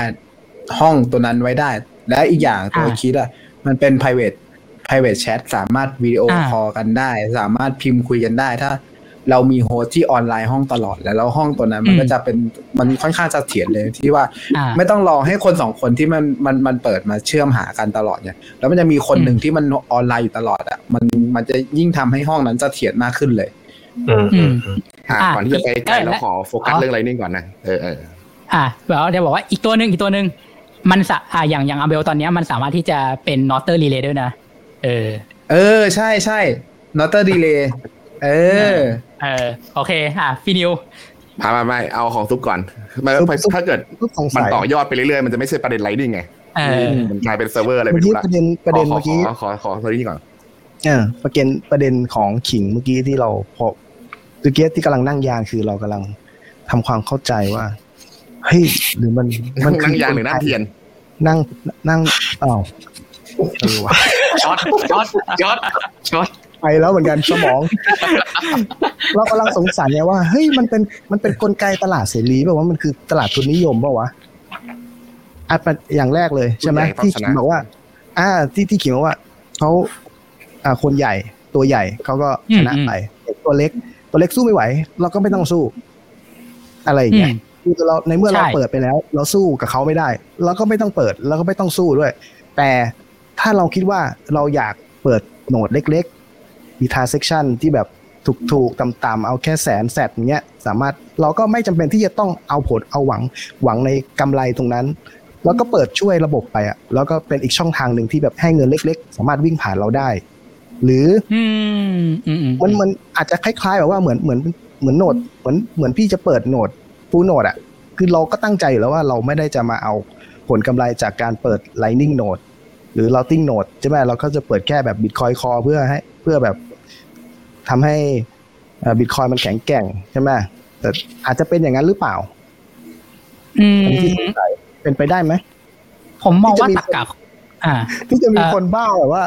เฮ้ยกูไม่เอากำไรเว้ยกูเปิดโหนดเล็ก ๆ ให้ ให้แบบคนที่แบบเออชาวบ้านโอนเงินเล็ก ๆ อย่างเงี้ยมันมันเป็นไปได้ไหมคือ อ่าข้อแรกคือ มันมีคนที่เออเปิดโหนดไม่เอากำไร มันมีมันเคยมี และอืมคนพวกนั้นอะ ตอนเนี้ยคือปิดโหนดทิ้งหมดแล้ว เพราะว่าคือคือมันสู้ไม่ไหวคือคือพี่คือพี่พี่นึกภาพออกตามที่ผมพูดอะคือ การที่เราเปิดโหนดแล้วเราในสภาวะที่มันไม่คุ้มอะมันคือหนึ่งเรากำลังเอาตัวเองไปเล่นกับไฟ มันเสี่ยง มันเสี่ยงที่เราจะเสียเงิน มันเสี่ยงที่เราจะเกิดความชิบหายขึ้น โดยที่เราไม่ได้ผลตอบแทนกลับมา คนที่อยากจะทำแบบนั้น ก็แล้วแต่เขา แต่นั่นคือเขาคือเทียนที่กำลังเผาตัวเองเพื่อหล่อเลี้ยงระบบ พี่เกตภาพออกว่าเขาจะทำไม่ได้นาน ถ้าเขายังมีถ้าเขายังมีตะกะอยู่นะ ถ้าเขายังไม่ได้บ้า เออ หรือไม่เขาก็บ้าไปเรื่อยๆจนเขาทั้งเขาตายไปเองอะมันก็เป็นไปได้เหมือนกัน กับอีกเรื่องหนึ่งคือ การที่คนตัวเล็กๆ เปิดโหนดเล็ก ๆ ให้เงินเล็กๆวิ่งผ่าน โดยคาดหวังว่าจะช่วยระบบบางทีอะถ้าสมมติว่าโหนดเราไม่เสถียรโหนดเราช้าโหนดเราพึ่งพาไม่ได้อะมันมันไม่ใช่การช่วยระบบนะ มันคือการทำให้ระบบมันเสีย efficiency นะอ๋อ มันมันเป็นการทำร้ายระบบนะ มันก้อนนี้มันไม่ใช่เอง Bitcoin node นะ มันมันไม่ใช่เออ full node นะเออคือคือคือ full node อะเราเราเปิด node เพื่อสำรอง backup ของบล็อกเชนแล้วเราใช้ node ของเราในการเอ็นอะไรนะ อ่าทำให้ consensus มันได้ผลแล้วเราเลือกเวอร์ชันของ node เราอะไรแบบเนี้ยบาบาบาเออแต่แต่ Lightning ไม่ใช่อะ Lightning คือถ้าเข้าใจเปิดมาแล้วแล้วคุณห่วยอะคุณเป็นภาระไงแล้วคุณทำให้อ่า network เลยลงมันชิบหายอะเออนั่นนั่นคือสิ่งที่จะเกิดขึ้น อืมโอเค get ครับ get ครับขอบคุณครับอ่าเรื่อง node เล็กอะที่จริงแล้ว ไอ้ที่บอกว่าเปิด node การกุศลอะมีพี่เดชาโพสต์ไว้นะ ถ้าเกิดลองไปหาดูที่แบบว่าหนึ่งเดือนเจ๊งไปสองหมื่นสามหมื่นอืมอ่าก็คือว่าใช่พอมีคนคน node เล็กคุณคุณคุณขาดทุนคนก็มา exploit ของคุณไงเขาก็ดูดอ่าใช่ sat ของเขาไปเรื่อยๆ สุดท้ายแล้วมีเท่าไหร่ก็หมดอะเทไปร้อยบิตคอยน์ก็หมดร้อยบิตคอยน์อะถ้าคนเห็นช่อง exploit ตรงเนี้ย คืออืมอ่าอย่างอย่างกรณีนั้นก็คือตั้งตั้งค่าผิด ตั้งค่าผิดแล้วใช่แล้วโดนใช่เด็กปล่อยคนคนก็สามารถมา rebalance โดยที่คุณเป็นคนจ่ายค่าเสียหายส่วนต่างไงเอออืมอืมส่วนไม่มีการกุศลหรอกส่วนโลกโลก Lightning อะเอออืมก็สวยไปส่วนใคร ส่วนส่วนใครอยากเรียนรู้วิธีที่ถูกต้องก็กำบัตรเวิร์กช็อปของเราไว้ มาที่งานวิทยจะขายอย่างเดียวเลยเอาอย่างนี้อะหรือแล้วขอหรืออ่าอ่าหรือถ้าคุณอยากจะรู้ว่า คนที่อยู่ในสนามจริงคนที่ run node จริง ๆ จากสภาวะที่มันค่า fee ต่ำมาสู่วันที่มันค่า fee มันเด้งไป 600 sat ต่อ vB อะแล้วเขารู้สึกไงกันอะก็บุคคลเหล่านั้นก็จะมาประจำการอยู่ที่บูธ Lightning clinic ของอืมทีมรามาศูนย์ที่งาน BTC 2023ของเราเหมือนกันเออเขสามารถมามีแอนเจีได้มั้งอ่าเออแล้วก็แบบว่ามา อ่าส วัสดีครับพี่ผมอยากรันโหนดครับ แล้วก็แบบมาโดนพี่เดชาด่าสักทีสองทีก่อนอะไรเงี้ยเออก็เออเป็นไปได้เหมือนกันโอเค ที่ผมคิดอะก็คือว่าสงสัยตั้งแต่ไอ้ทาบล็อกละคือประเด็นไอ้ทาบล็อกอือะมเขาตั้งเวลาไว้เท่าไหร่ อืม อันเนี้ยผมเอาเอาจริงๆสารภาพเลยผมผมยังไม่ค่อยทำความเข้าใจเรื่องนี้ร้อยเปอร์เซ็นต์คือคืออย่างเงี้ยที่ผมคิดไว้อะถ้าเกิด time lock อะมันนานไปจนนานจนมันสามารถโดน force close อะไรที่ขิงว่า ถ้าเกิดเราตั้ง time lock ให้มันสั้นอะ เพราะว่า Lightning มันโอนผ่านก็คือไม่ผ่านผ่านก็คือผ่านไม่ผ่านก็คือไม่ผ่านอืใช่ไหมมไม่ผ่านอืมปุ๊บก็ใช่ยกเลิกไปเลยแบบเร็วๆห้าวิสิบวิอย่างเงี้ยจริงทำไม่ได้หรอกจริงจริงๆพี่พี่นิวตัวนี้มันเป็นที่ client ของ wallet ด้วยนะ ว่าแต่แต่ละ wallet มันตั้งค่าไว้เท่าไหร่ถ้าจำนวนถึงเท่านี้อย่างถ้าเป็น wallet of the ถ้าเป็นตัว POS อะมันตั้งไว้ประมาณที่ประมาณหนึ่งนาที ถ้าเอินเงินยังไม่เข้าหรืออะไร มันก็จะตัด transaction นั้นเลย แล้วก็รอให้มัน วิ่งกลับอย่างเดียวครับ หรือว่าคือบาง invoice บางวิ่ง wallet กลับมันวิ่งกลับไหมสรุป มันเป็นวิ่งกลับเหมือนครับไม่มีอะไรเกิดขึ้นไหมวิ่งกลับครับ มันวิ่งกลับครับ มันวิ่งกลับได้ แต่ตราบใดที่ทุกคนยังออนไลน์อยู่อะ มั้ง เอออืมอืมอืมคืออ๋อปัถ้าสมมติที่ขิงบอกว่ามีคนหนึ่งไม่ออนไลน์นี่คือประเด็นเออใช่คือใช่คือใช่ถ้าเกิดว่าหายหัวหรือต้อง หรือว่าจงใจโกงก็อะแสดงแสดงว่ามันต้องอ่าวิ่งผ่านไปรอบหนึ่งแล้ว แล้วตอนกลับมันหายมันมันกลับไม่ได้เพราะว่าอยู่ดีๆหายตอนที่วิ่งไปพอดีอย่างเงี้ยเหรอกรณีมันต้อง specific เงี้ยเหรออันเนี้ย อันเนี้ยผมผมก็ยังไม่ค่อยแน่ใจเหมือนกันเออมันอันนี้มันจะต้องน่ามันมันถ้าถ้าถ้าอย่างนั้นมันน่าจะเป็นที่ระหว่างทางหรือไม่ก็จะเป็นตัวโฮสโฮสต้นอะอย่างที่อาที่อามเจอบ่อยๆก็เป็นตัวโหนดของ L L N bit เองเลยเนี่ยแหละ ปัญหาบ่อยบ่อยมาก ๆ เลยที่ว่าโหนดมันไม่ค่อยจะเถียนเท่าไหร่ บางทีคือจ่ายเงินก็ไม่ไปอืมอืมและอีกวันก็ใช้ได้ปกติ คือก็นี่ก็ก็ยังมีความเสี่ยงอยู่เหมือนกันอะไรเงี้ยอย่างอย่างหน่วยของ l อ b i t เองนะ ถ้าจะถ้าใช้ของ Wallet เอาซาชิ มันก็ไม่ค่อยมีปัญหาเท่าไหร่ ก็จ่ายผ่านตลอด แล้วก็ที่มีปัญหาอีกเจ้าหนึ่งก็จะเป็นตัว Moon Wallet ตัวนั้นก็นั่นแหละ คือแบบแมันปัญหาเยอะมาก ทั้งอืมบางทีก็รับไม่ได้ บางทีก็จ่ายไม่ไป บางทีก็ค่าโอนแบบ ค่าฟรีมหาศาลอะสูงชิบหายอืมเอเอออปัญหาเยอะมากเลยแล้วไม่แน่ใจว่าคนที่ใช้ Muun wallet ยังยังมีอยู่ในไทยเยอะไหมก็แนะนำว่าเปลี่ยนได้ใช่ก็ก็เปลี่ยนนะ คือคือในในตอนนี้คือมันมีปัญหาเนื่องจากมันสืบเนื่องมาจากตัว network fee ใน mempool มันมันสูงขึ้นใช่ไหมขิง แล้วตัวใช่ Muun Muun wallet อะมันพยายามทำตัวเองเป็นสามารถใช้ได้ทั้ง on chain และ lightning มันก็เลยมีปัญหาส่วนนี้ด้วยแล้วก็เลยถ้าถ้า network fee ตัวเมไอ network fee network fee หลักของตัวบิตคอยน์มันสูงขึ้น มันก็จะทำให้ตัว Muun มันสูงขึ้นตามอะไรเงี้ย คือ ถ้าคุณอยากใช้ Lightning อย่างเดียวอะ คือแนะนำไปใช้ตัว wallet อื่นดีกว่า แล้ว อืมตัวมูล wallet มันมีข้อดีที่ว่ามันโอน on-chain ถูก ถูกปะมันสามารถเลือก transaction ได้ว่าคุณอยากได้ค่า fee เท่าไหร่ แต่มันก็ยังมีมันยังมีความเสี่ยงเรื่องว่ามันรวมหลาย ๆทุยยูทีโอมาให้บางทีก็ไม่ได้ถูกอย่างที่คิดอะไรเงี้ยเอออืมอืมแต่ก็ยังยังยังยังถูกกว่าที่เป็น Lightning Wallet เจ้าอื่นนี่ว่าในการโอนโอนกลับออนเชนมันก็ยังยังมันก็ยังมีข้อดีข้อเสียแล้วกัน คือเลือกใช้ wallet ให้มันถูกประเภท อะ อืม โอ้จังหวะนี้พี่นิวต้องมาแล้วครับเออผมขอสรุปเลยแล้วกันว่า อ่าจำได้ไหมว่าคอมพิวเตอร์มันพัฒนาเป็นโค้ดภาษา C มาเป็นดอทเป็น Windows ใช่ไหม Lightning ตอนนี้ยิ่งต่ำเป็นสปีชีส์ต่ำกว่าดอทที่ผมคิดอืมยังวุ้นอะยังวุ้นอยู่เลยอะเออรอไปตีกันได้เสร็จใช่ผมรอใช้ อ่ารอไปตีกันได้เสร็จเดี๋ยวผมรอใช้ ผมเก็บออมไว้ก่อน ใช่ใช่แหละใช่แหละคือมันก็ต้องรอดในอนาคตช่วงนี้ต้องทำยังไงครับเฟียดยังนัมเบอร์วันนี่ไง ว่าเลยเออไม่เออปล่อยปล่อยพี่นิวเฟียดนะเมื่อวันไปเดี๋ยวเราไปดูข่าวกัน adoption ของของน้องนิ่มกันบ้างดีกว่าเอ้ยเอ้ยเดี๋ยวเดี๋ยวเดี๋ยวเดี๋ยวก่อนก่อนจะไปเรื่องน้องนิ่มแบบเอ้ยใครมีประเด็นตกค้างกับขิงไหมใครใครอยากซัดขิงไหมมีครับประเด็นใช่อะไรก็เข้ามาดีครับโอ้โหถูกหน้ามามีอยู่เรื่ไม่องมีเดียวเลยครับนะขิงกล้ามอะมีครับมีอยู่เรื่องเดียวครับ ขิงขิงโสมีดอะไรนะคครัรับบอย่าลืมขิงโสดนะครับอย่าลืม พี่ต้องย้ำเลยพี่ยอดนักขายจริงโอเคค่ะประเด็นนี้ผ่านผ่านไปผ่านไปเดี๋ยวเราเรามาที่น้องนิ่มกันดีกว่าว่าวันนี้มีเรื่องอะไรจะมาเล่าให้เพื่อนๆฟังกันบ้าง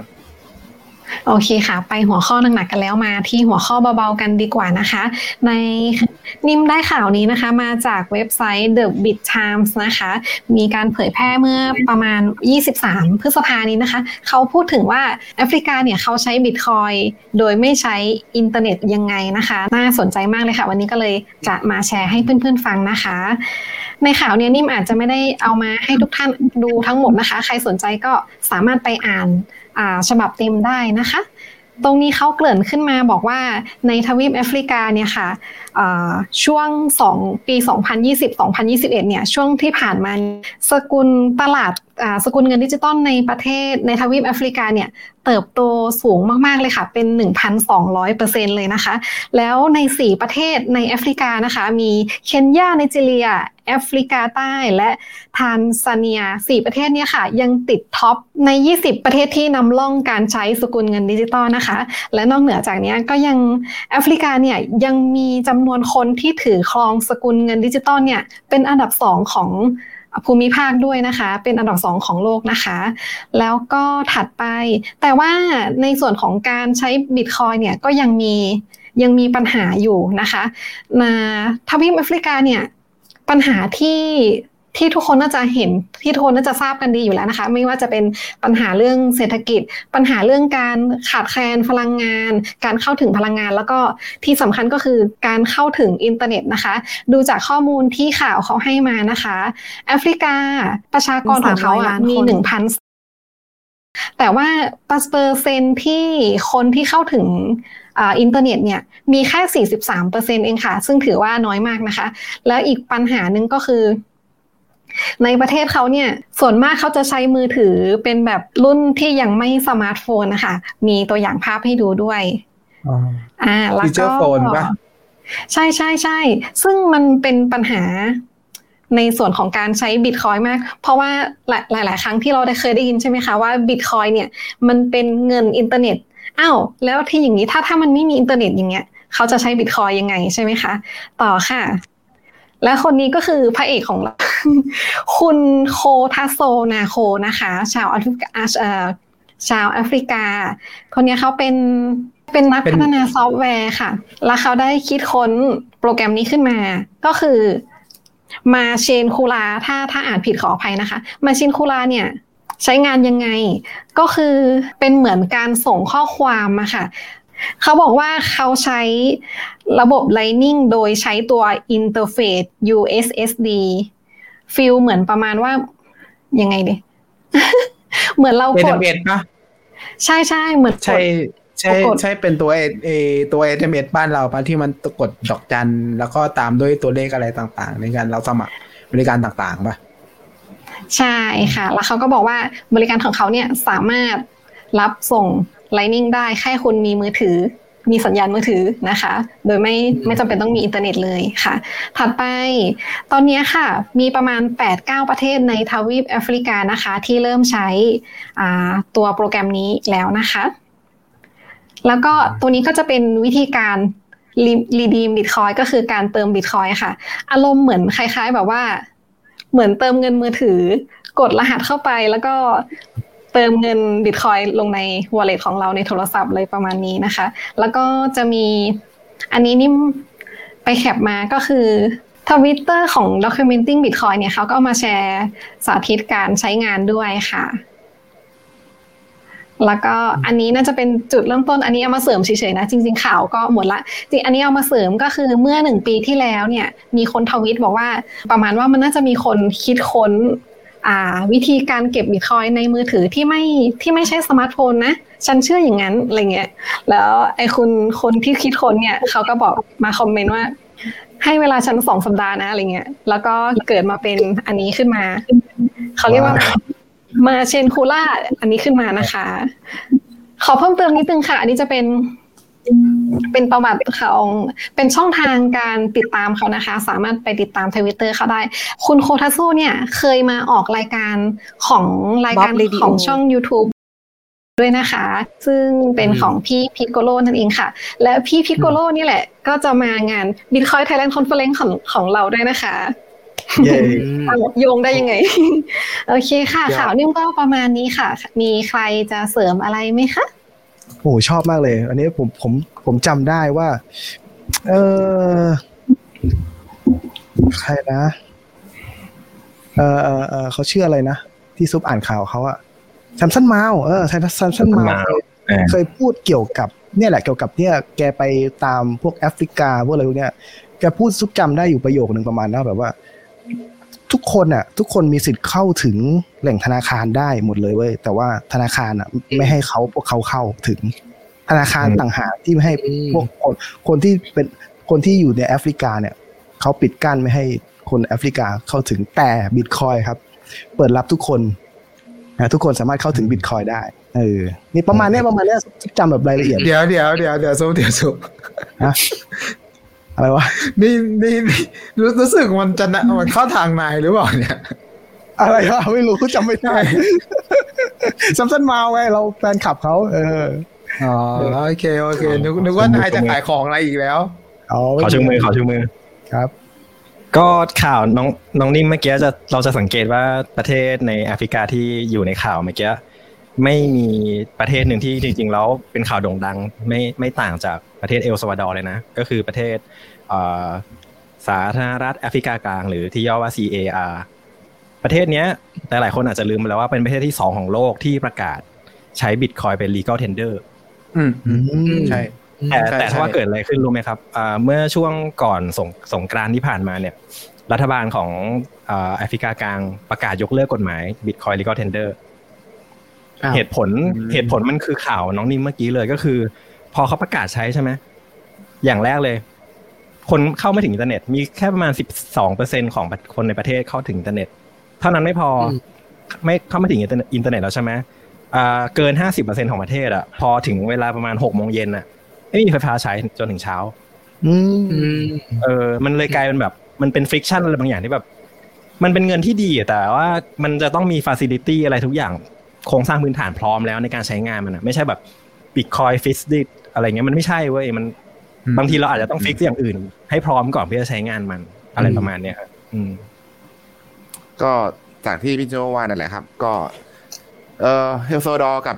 แอฟริกาไม่เหมือนกันแอฟริกา Central Africa เอลซัลวาดอร์เนี่ยเขาเริ่มต้นจากรากหญ้าคนเขาอะก็คือว่าทำกันเอง Bitcoin Beach อะไรอย่างเงี้ย แล้วจนรัฐบาลเข้ามาสนับสนุนท้ายที่สุด แต่ว่าแอฟริกามันเป็นคำสั่งจากรัฐบาล บอก you must accept bitcoin โดยที่ facility คนของเขาความรู้ knowledge ของเขาอะไม่ได้พร้อม แค่เขาอยากจะเอาบิตคอยมาเป็นจุดขายแล้วดึงเงินทุนมาในประเทศเขา อืม อืม แล้วเงินทุนไม่มานั่นแหละแค่นั้นแหละอืมมันก็เลยไม่ไม่รอด แล้วแล้วมันเขาส่งผลทำให้เขายกเลิกเลยเหรอครับเขาประมักาศยกเลิกมันเลยเหรออ่า มันมีความ เขาเรียกอะไรกดดันจากทางอเมริกาด้วย อ่านี่แหละใช่ใช่เอาไว้เนี่ยเพราะที่ว่าจะการถามค้าอ่าการค้าของไว้ได้เลยอ่าของแอฟริกากับรัสเซียค่อนข้างเขาเรียกว่าอะไรอืมใกล้ชิด ใช่ใช่อเมริกาก็เลยบอกว่า เฮ้ย มันไปซุบซิบใช้คริปโตแบบนี้ ไม่ผ่านสวิฟอืมจะนั่นหแหนีละแซงชั่นใช่ไหมอืมเพราะว่านั่นแหละน่าจะเป็นประเด็นนี้มากนัมกเบอว่าร์วัน อ่านั่นแหละยังลำบากวันอยู่ยอมยอมยอม อะเอาเอาเอามีเรื่องจะพูดบ้างแต่จริง ๆ การพัฒนาไอตัวบิตคอยอะมันอย่างที่นี่ว่าไม่แน่ใจว่าได้ดูไอครั้งกันก่อนๆว่าที่มันจะมีคนพยายามทำ wallet ในเกมบอยอืมพวก dev พวกนี้แหละ มันจะมีความบ้าอยู่ในตัวจริง ๆ คือ มันเป็นเพียงแค่โค้ดโค้ดหนึ่งในโปรแกรมคอมพิวเตอร์ แล้วมันสามารถไปอยู่จุดไหนก็ได้ ถ้าสามารถเขียนให้เชื่อมกันได้อะจริง ๆ คือการพัฒนาแบบเนี้ย มันเป็นการ ตอกหน้าพวกที่บอกว่าเฮ้ยถ้าคุณไม่มีอินเทอร์เน็ตแล้วบิตคอยน์คุณก็ใช้ไม่ได้ดิถูกไหมอย่างอย่างบิตคอยน์ส่งอัพไลน์แล้วก็ส่งกันได้ใช่ไหมแล้วก็อย่างอย่างตัวเนี้ย มันไม่มีอินเทอร์เน็ตอะมันก็ส่งผ่าน SMS กันได้ แล้วสามารถแต่แต่มันก็จะมีข้อเสียข้อว่าเราก็ต้องเชื่อใจผู้ให้บริการ มันเป็นสิ่งที่เราต้องเทรดออฟไปเพื่อที่จะให้ได้บิตคอย ถามว่ามันดีไหม มันก็มีทั้งข้อดีข้อเสียแหละ แต่ก็มีการทำเอ่อมันทำให้เราเห็นว่าคือเมื่อมันมี demand อะ มันก็จะมีการพัฒนาเกิดขึ้น อืม แล้วมันก็จะมีการแข่งขันด้วยอ่าใช่อืมใช่เพราะว่าถ้าเกิดมามีคนต้องการเยอะ มันก็ต้องมีบริษัทมาแข่งกันอะ คุณก็ต้องให้บริการดีกว่าถึงเจ้า อะ เขาถึงจะมาใช้ของคุณอะ นี่ไงใช่อินเทอร์เน็ตใช่อีลอนมัสก์ไง ใช่ไหมโอ้ไม่ไม่เอาไม่เอาคนหนึ่งครับ ไม่เอาคนหนึ่ง Neuralink เหรอที่ที่แบบเชื่อมไม่ต่ไม่อสนะตาร์ลิงไงสตาร์ลิงตาลิงอ๋ออินเทอร์เน็ตอินเทอร์เน็ตนึกว่านิวนิวรอลิงด้วย อันนั้นไม่เอาคุยคุยกันเลยนะคุยแบบแบบเก็บปลั๊กอะไม่เอาอะเออโอเคขอโทษขอโทษน้องนิ่มครับน้องนิ่มต่อเลยครับค่ะนิ่มขอต่ออีกนิดนึงค่ะ นิ่มเคยไปดูสัมภาษณ์ของคุณคนที่สร้างเนี่ยค่ะ คุณโทคัสโซเนี่ยเขาบอกว่า ยังไงอะเขาก็ยังเห็นความสำคัญของ not your key not your coin ความสำคัญของ self custody อยู่นะคะ แต่ว่าอันเนี้ยมันเหมือนเป็นการเป็นจุดเริ่มต้นของการพัฒนาเนาะอ่าในอนาคตเขาก็ยังหวังที่จะสร้างอะไรสักอย่างหนึ่งที่สามารถให้คนแอฟริกาสามารถเก็บบิตคอยได้ด้วยตัวเองค่ะ ประมาณนี้ถือว่าเป็นเพิ่งเริ่มต้นอะไรเงี้ยค่ะอืมโอเคโอเคโอเคอืมโอ้ดีเลยเนาะแบบนี้ก็ เดี๋ยวต่อไปต่อกันที่บกเรากันดีกว่าวันนี้มีอะไรมาเล่าให้เพื่อนๆเรากันฟังบ้างอืมโอเคครับ จะผมสังเกตอย่างหนึ่งนะบรรยากาศวันนี้คือข่าวที่แต่ละคนเอามาเล่าเนี่ย จะมีความมองโลกมองโลกในแง่ความเป็นจริง แล้วก็อาอาจจะมีมุมดักดาร์กหน่อยว่าเอ้ยไอ้บิตคอยอะดอปชันที่เราหลาย ๆ คนเกาๆว่ามันจะมาจะมาเร็วจะมาแล้ว บางทีเราอาจจะต้องมองปัจจัยใช่นะที่มันเข้ามาบีบกดดันอะไรหลาย ๆ ด้านด้วยเนาะ โอเค เพราะฉะนั้นข่าวต่อไปก็ต่อเนื่องเลยว่า จะเป็นอันนี้เดี๋ยวนะ อ่าโอเค ทีนี้ก็งานบิตคอย2023 ที่เพิ่งจัดไปเนาะก็จะมีเป็นนายก ไม่ใช่นายกดิใช้คำว่า governor ของเวชชวา ก็คือจะเป็นผู้ว่าราชการจังหวัดชวาตะวันตก อ่าก็ของประเทศอินโดเนี่ยเพิ่งไปขึ้นเวทีมาเนี่ย ชื่อคุณ ริดวันคามิคามิลเนี่ย คนนี้เขาก็ไปพูดประมาณว่าแบบประเทศอินโดเนี่ยมันมีพลังงานเหลือใช้เยอะมากเขาวางแผนที่จะทำให้ประเทศอินโดเนี่ยเป็นแหล่งในการขุดบิตคอยน์อันดับต้นๆของโลก เพราะเขาบอกว่าเนี่ยเออตอนนี้ประชากรประมาณ 12 ล้านคนเนี่ยเป็นนักลงทุนในคริปโตเคอเรนซีเนาะแล้วก็ 70%เนี่ยถือครองบิตคอยน์แล้วก็อีกประมาณ 40%ของประเทศเนี่ย ก็เป็นคนที่เข้าไม่ถึงธนาคารคือ unbankable เขาบอกว่าเนี่ยบิตคอยน์มันเป็น solution สำหรับแบบ ส่วนของประชาชนในประเทศของเขาเนี่ยที่มันยังเข้าไม่ถึงบริการทางการเงินต่างๆ ทีนี้เราก็จะเห็นว่าไองานบิตคอยน์ที่ไมอามี่ 2023 ที่ผ่านมาเนี่ยมันประมาณวันที่ 19พฤษภาคมที่ผ่านมาเนอะเราก็จะเห็นว่าโอ้โหตอนที่มันมีงานเนี้ยประชาชนในประเทศอินโดนีเซียหรือในภูมิภาคอาเซียนหรือแม้กระทั่งในทวีปเอเชียก็จะรู้สึกว่าโอ้โห เรากำลังจะมีฮับที่ใหม่ที่แบบ เออ ประเทศเพื่อนบ้านเราอะอินโดเลยนะเว้ยใกล้ๆแค่นี้เองเขากำลังจะกลายเป็นแบบ the next El Salvador อะไรอย่างนี้หรือเปล่า แต่ถ้าว่าฝันหวานที่เราเห็นกันหลัดๆ ก็ตดจะไม่ทันไฮเมนครับผ่านมาแค่ประมาณไม่ถึงสองสัปดาห์ สิ่งที่เกิดขึ้นก็คือ นายกของเกาะบาหลีออกมาประกาศว่านักท่องเที่ยวที่มาที่มาเที่ยวที่บาหลีเนี่ยถ้าใช้ชำระสินค้าและบริการด้วยคริปโตหรือบิตคอยนะมีโทษหนัก หนักขนาดไหนเขาขู่ไว้อย่างนี้ครับ ถ้าคุณไม่ใช้สกุลเงินที่เป็นอินโดนีเซียรูเปียเนี่ย คุณมีโอกาสที่จะโดนปรับสูงถึง 200 ล้านรูเปียหรือประมาณ 13,000 ดอลลาร์คุณเป็นเงินไทยเท่าไหร่ไม่แน่ใจใครคุณเลขเร็วๆก็ลองคูณดูนะครับ แล้วก็อาจจะถึงขั้นจับติดคุกหนึ่งปี ซึ่งไอ้กฎหมายไอ้ไอ้การที่เขาออกมาขู่ตัวนี้มันเกิดจากการที่เขามีการประชุมกันใน รัฐบาลที่อยู่ในบาหลีเนี่ยแล้วก็ร่วมกับแบงก์ชาติอินโดสาขาบาหลีว่าแบบเฮ้ยมันมีการใช้งานคริปโตเคอเรนซีเยอะเกินไปแล้วนะ เราต้องประกาศว่า legal tender หนึ่งเดียว the only legal tender ในอินโดนีเซียเนี่ยมันคือเงินรูเปียเท่านั้น ปรากฏว่าพอเขาออกมาประกาศอย่างเงี้ยมันก็มีแบบกระแส backlash ตีกลับมาทันทีเลยก็คือนักท่องเที่ยวต่างชาติเนี่ยที่เขากำลังวางแผน จะเดินทางไปที่บาหลีเนี่ย ทุกคนอันแฮปปี้ทันทีเลยอ้าว ยูมาห้ามได้ไงก็แบบ เออฉันจะจับจ่ายใช้สอยอะไรมันก็เรื่องของฉันไหมอะไรเงี้ย ก็เริ่มมีแบบกระแสต่อต้าน มีคนตั้งกระทู้ว่าเนี่ยกำลังวางแผนจะไปเที่ยวบาหลีเลยนะ ไม่สงสัยต้องคิดใหม่แล้วไม่ไปดีกว่าอะไรประมาณนี้ ซึ่งกระแสอันนี้มันมันก็เหมือนเป็นการกลับไปกดดันที่รัฐบาลของอินโดเองแหละเพราะว่าอ้าวไหนนายกของชวาตะวันตกเพิ่งไปขึ้นเวทีระดับโลก บอกว่าจะผลักดันบิตคอย adoption แต่อีก ที่บาหลีบอกไม่ใครใช้กูจับติดคุกนะเราในฐานะคนนอกเราก็รู้สึกแบบไอ้ยูไปคุยกันก่อนไหมอะไรเงี้ยทีเนี้ยไอ้ตัวประเด็นที่น่าที่น่าสนใจคือ ถ้ามันกระทบกับการท่องเที่ยวของเขาเนี่ยมันจะกระทบกับเศรษฐกิจของทั้งประเทศเลยนะ เพราะว่ารายได้จากการท่องเที่ยวของประเทศอินโดนีเซียเนี่ยเป็นทั้งหมดประมาณ 28%ของประเทศเลยนะ ก็นึกภาพว่านักท่องเที่ยวหายไปสักครึ่งหนึ่งนี่ก็รายได้ GDP อะไรต่างๆ ก็น่าจะกระทบหนักแน่นอน ทีนี้ถามว่า แล้วทำไมไอ้ข่าวเรื่องความย้อนแย้งของการ adoption bitcoin ที่อินโดเนี่ยมันแบบคุณจะ adopt ไม่ adopt คุณไปตีกันให้จบกันไหมมันน่าสนใจยังไงก็คือ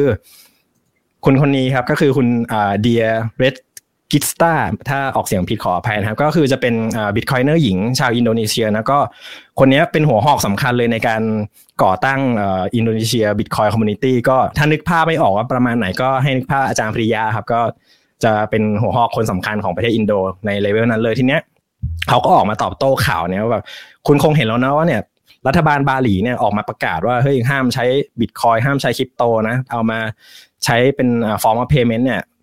โดนปรับนะ หนักถึงขั้นติดคุกเลยนะนู่นนี่นั่นอะไรเงี้ย ทีเนี้ยเขาก็บอกว่า แต่ว่าจริง ๆ แล้วถ้าคุณมาเที่ยวแล้วคุณยังใช้บัตรเครดิตเป็นจ่ายเป็นดอลลาร์เนี่ยมันก็ยังใช้งานได้นะ ถามว่าทำไมรัฐบาลของบาหลีถึงพยายามออกมากดดันไม่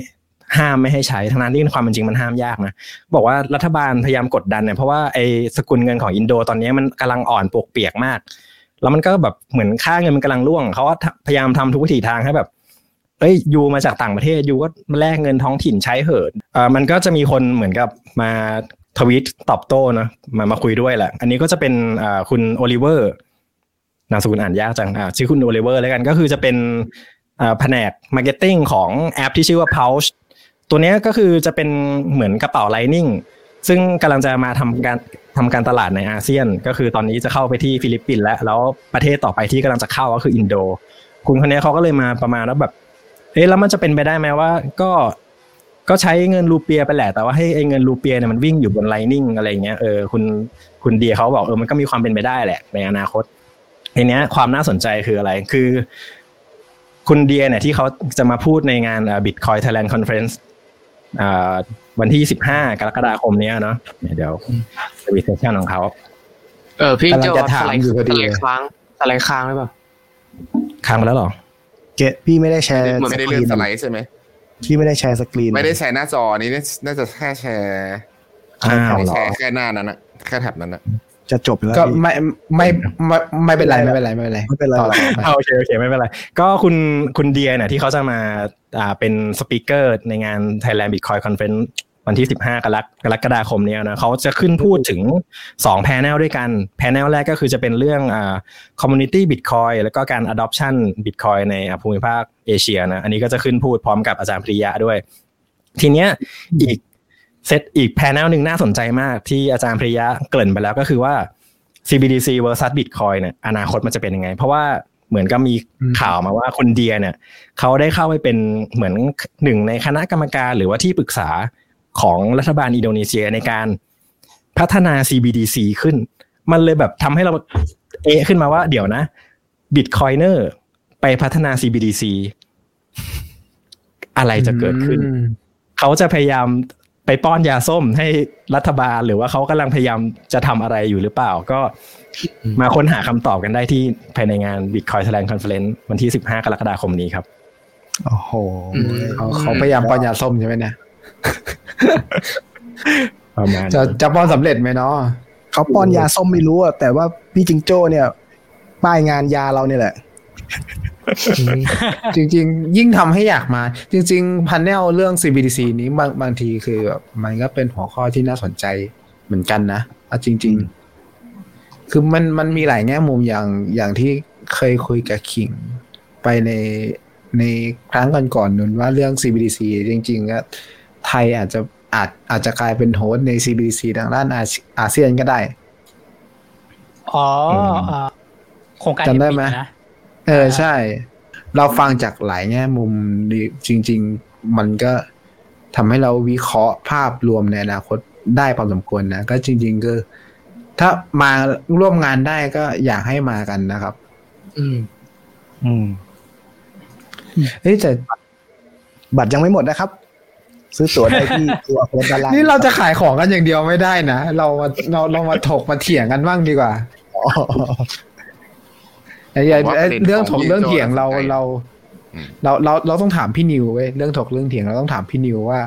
CBDC ไงพี่นิวว่าไงพี่นิวครับเสียงเบาวะประเด็นเสียงของพี่นิวครับขอพี่นิวครับขอโฟกัสของข่าวพี่จิงโจ้ก่อนนะเดี๋ยวเพิ่งยังไม่นอกเรื่อง คือข่าวของจิงโจ้เนี่ย มันก็คือว่า อ่าเขาอะไม่อยากให้ อ่า คนจากต่างประเทศมาใช้คริปโต เพราะว่าเขาต้องการให้คนน่ะ มาใช้เงินสกุลเงินของอินโดนีเซีย แต่ในความเป็นจริงแล้วอะ ถ้าเขามองอีกมุมหนึ่งคือถ้าเกิดคนเอาคริปโตมาใช้ถูกไหมคนที่รับประโยชน์จริง ๆ มันเป็นใครอะมันก็คือประชาชนที่อยู่ในท้องถิ่นนั้นๆอืม มันไม่มันมันจะไม่ได้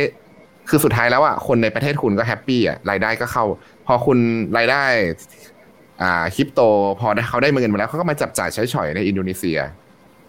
มันก็คือการดึงเงินออกจาก อ่า จากต่างประเทศก็เข้าประเทศคุณแล้ว จริง ๆ แล้วถ้าเกิดมองอีกมุมนึงก็คือว่าเอา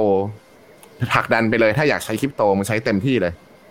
สักเกาะหนึ่งอะไรเงี้ย อืม แบบอืมเอลตัวดอเออถ้าคิดอีกมุมนั้นมันก็น่าสนใจดีนะแต่อย่างที่ว่าพอเขาบังคับอย่างเงี้ย อ่า อย่างอย่างน้อยส่วนหนึ่งละคนที่อยากจะใช้ไปใช้คริปโต หรือว่าบิตคอยหรืออะไรเงี้ยในบาหลีเขาก็ไม่ไปเที่ยวละอืมลูกค้าอืมคุณใช่ก็หายไปแล้วแต่ว่าเราบอกว่าคุณไม่ได้เป็นที่เดียวที่สามารถเขาไปเที่ยวได้ในโลกนะอืมใช่ลูกใช่ค้าหายไปมาง้อที่หลังก็ไม่อาจจะไม่ทันละอ่า ประมาณนี้คิดว่ามันจะเหมือนกรณีแอฟริกาไหมครับ ประเด็นนี้ ยังไงอะอเมริกาแง่ไหนอเมริกาอเมริกามันจริงจะๆลิงก์ก็ก็ถ้าถ้าจะให้มองเขามันน่าจะเป็นเรื่องของค่าเงินของประเทศที่กำลังอ่อนค่ามากกว่านะซุปว่าถ้าจะให้อามองเรื่องเรื่องเนี้ย คือจริง ๆ คือเขาอยากก็เนี่ยให้ถ้าถ้าถ้ามองประเด็นนี้ใช่ไหมเอาประชาเอาผลประโยชน์ของประชาชนเป็นที่ตั้งมันก็ต้องคิดแบบที่พี่นิวคิดอะ อืมอืมใช่ใช่ถ้าถ้าถ้ามองผลประโยชน์จากประชาชนเป็นที่ที่ตั้งเออใช่ไหมเออ มันก็ควรที่ควรที่จะคิดแบบพี่นิวหรือเปล่า แต่ในความเป็นจริงแต่ แต่อย่าลืมแต่อย่าลืมคือมันมันโลกเราไม่ได้สวยหรูขนาดนั้นนะบางทีคือรัฐก็ต้องมันยังมีอำนาจอยู่ที่จะควบคุมอะไรบางอย่าง แล้วออกกฎอะไรบางอย่างที่เพื่อที่จะเอาประโยชน์เข้าตัวเองก่อนประชาชนเสมอครับถูกไหม ไม่ไม่ไม่เพราะเราอย่างเราเป็นคนตัวเล็กๆตัวน้อยพยายาม action ต่างๆ เราหวังดีกับ ไม่ว่าจะเป็นประเทศของเราหรือว่ารัฐของเราที่เราอยู่ใช่ไหมเราพยายามจะพัฒนาให้มันดีขึ้น มันก็จะมีคนบางกลุ่ม บางก้อนที่พยายามขัดขา มันคิดว่าเราไปขัดผลประโยชน์เขาอะอืมไม่ว่าจะเป็นคนที่ได้ผลประโยชน์สูงสุด หรือว่าจะเป็นรัฐที่แบบรู้ว่าค่าเงินตัวเองกำลังจะสูญเสียไปเขาก็พยายาม หาวิธีสกัดกั้นไว้ก่อน แต่จริง ๆ คือคุณจะห้ามเขาได้โดยตรงไหมมันก็อย่างที่บอกอะคือมันห้ามไม่ได้โดยตรงหรอกบางทีคือ คนมาใช้จ่ายบางทีคุณรู้ทุก transaction ไหมล่ะก็ก็ไม่รู้ถูกปะล่ะอืมก็อย่างบิตคอยนี้คือคุณก็ไม่มีทางรู้ว่าใครมันใช้ทำอะไรเอ่อใช้จ่ายยังไง คือคุณไม่ได้ไปเฝ้าดู แต่ถ้าเป็น CBDC อะอันนั้นอีกเรื่องหนึ่งถูกไหมอืมมันเป็นประเด็นที่น่าห่วงว่าเรื่อง CBDC เนี่ยคือ เปลี่ยนเปลี่ยน mindset ของอาร์มเมื่อกี้ท่านที่เราบอกว่า เราประชาชนใช่ไหมเราหวังดีต่อประเทศชาติบ้านเมืองใช่ไหมแต่ถ้าถ้าถ้าของของซุปเว้ยของซุปของซุปของซุปคิดว่าซุปเปลี่ยน เปลี่ยนจากคำว่าประเทศชาติบ้านเมืองเป็นพลเมืองโลกอะเราเป็นประชากรโลกอะเออถ้าถ้าประชาชนโอ้ทุกคน citizen เหรอย่างนี้นะเออถ้าประชาชนทุกคนคิดอย่างนี้นะนี่แหละบิตคอยมันจะแบบ คนจะเข้าใจบิตคอยมากยิ่งขึ้นเออผมไม่สนใจหรอกเศรษฐกิจประเทศนี้จะเป็นไง ผมไม่สนใจหรอกว่า ใครมันจะมาบริหารประเทศนี้ แต่สิ่งเดียวที่ผมจะทำได้เพื่อ เพื่อมนุษยชาติด้วยเออมวลมนุษย์ว้าวครับผมจริงจริงได้ๆเมื่อได้กี้เมื่อเมื่อเมื่อกี้ที่บอกว่าหน้า เออหน้าจอมันค้างไว้ใช่ไหมก็คือจริง ๆอะมันจะมีตอนจบก็คืออ่าบริษัทแจนทรีเนี่ยของคุณแซมซัมนาวเนี่ยเขาออกมารีทวีตถึงข่าวนี้ด้วยนะเขารีทวีตแค่สั้นๆเลยบอกว่า ถ้าใช่ถ้าประเทศจีนแบนบิตคอยไม่ได้ใครหน้าไหนจะมาแบนได้วะใช่ขอทิ้งไว้ให้คิดเออเอาว่ะฝากเอ้ยไว้เดี๋ให้ยวคิดเขาข่าวซุปด้วยเดี๋ยวมีของซุปด้วยฝานะกไว้ให้คิดเฮ้ยไหนๆก็เราเราเราอะขิงขิงว่าไงขิงยังมียังไม่คุยนะคิง คิงมีเรื่องจะพูด คือคือข่าวแบบเนี้ย ก็สนุกดี แต่ว่าผมรู้สึกว่าในฐานะที่ Bitcoiner เราไม่ควรที่จะกระโดดโลดเต้นไปตาม action ของรัฐ คือแบบ ไม่รู้สิคือคือผมรู้สึกขัดใจทุกครั้งเวลาที่แบบในทวิตเตอร์แบบว่า เฮ้ย เอลซาวาดอร์ pro Bitcoin แล้วก็แบบเราจะไปอยู่เอลซาวาดอร์กันเย่แล้วก็แบบสักพักก็แบบแอฟริกากลาง เย่เราจะไปแบบแล้วเดี๋ยวก็ไปนั่นเดี๋ยวก็ไปนี่แต่แบบ คือคืออย่าลืมว่า จริง ๆ แล้วอะจุดประสงค์ของบิตคอยมันคือการเอาอำนาจทางการเงินออกจากมือรัฐ และในทำนองเดียวกันมันคือการที่คนที่ถือพอมบิตคอยเอาเวลของตัวเองออกจากการควบคุมของรัฐ เพราะงั้นอะไม่รู้สิผมผมรู้สึกว่าในฐานะบิตคอยเนอร์เราไม่ควรที่จะยึดติดกับรัฐ ก็คือเหมือนที่พี่สุพูดเมื่อกี้เลยก็คือแบบว่าเราไม่ควรที่จะไปมองตัวเองว่าเราเป็นแบบ เบี้ยล่างของรัฐที่จะต้องแบบว่าชีวิตเราจะดีได้ก็เพราะรัฐ หรือชีวิตเราจะแย่ได้ก็เพราะรัฐอะไรแบบนี้แล้วเราก็แบบว่ามาตบตีแย่งชิงอำนาจรัฐกันว่าให้คนของฉันเป็นหรือคนของแกเป็นอะไรแบบเนี้ย คือ ในสุดท้ายแล้วอะถ้าสมมุติว่าบิตคอยมันจะเป็นเงินที่ดีจริง ๆอะมันจะต้องดีได้ด้วยตัวมันเองเออแล้วการที่เงินที่จะดีได้ด้วยตัวมันเอง มันจะได้รับการยอมรับเป็นเงินที่ดีมันก็คือการที่มันสู้ แล้วมันชนะในกลไกตลาดเสรีใช่ป่ะอ่าสมมติว่า ถ้าสมมติว่าเราพูดถึงโลกที่ทุกคนสามารถเลือกที่จะใช้เงิน ที่คิดว่ามันดีกับตัวเอง แล้วบิตคอยมันชนะ มันก็จะชนะโดยที่มันไม่ได้มีแบบอำนาจรัฐที่ไหนมาสั่งว่าให้บิตคอยเป็นเงินนะเอออืมเพราะงั้นก็คือ นั่นแหละ ผมคิดว่าการติดตามข่าวพวกนี้ก็ดีหมายถึงว่าแบบตามข่าวแค่ตามข่าว แต่ว่าไม่ใช่แบบว่าเราตามข่าวเพื่อที่จะเอาชะตาชีวิตของเราในฐานะบิตคอยเนอร์ไปฝากไว้กับประเทศไหนที่ ที่แม่งรับบิตคอยหรือไม่รับบิตคอยอะไรแบบเนี้ยเออสุดท้ายก็คือเปลี่ยนเมื่อไหร่ก็ได้ด้วยเออเออ มันสุดท้ายมันก็คือนักการเมืองอะ คือ คือเราเราไม่เห็นด้วยกับการอ่าทำอะไรบางอย่างโดยอาศัยอำนาจรัฐใช่ไหมล่ะ เพราะงั้นก็คืออำนาจรัฐมันมันเปลี่ยนมือได้ มันโลเลไปมา แล้วมันก็อยู่ภายใต้คน ซึ่งคนก็จิตใจก็โลเลไปมา ใครจะไปรู้ว่าในวันข้างหน้านายยิบบูเคเล่จะไม่ทำอะไรที่แบบผิดสำแดงอะไรเงี้ยเราก็ไม่รู้หรอกไม่มีใครรู้ นักการเมืองคือนักการเมือง ใช่ไหมครับเออ คือสุดท้ายก็ผมว่าตามที่จันตำพูดในรายล่าสุดอะ stay humble and stack that ก็อืมเก็บ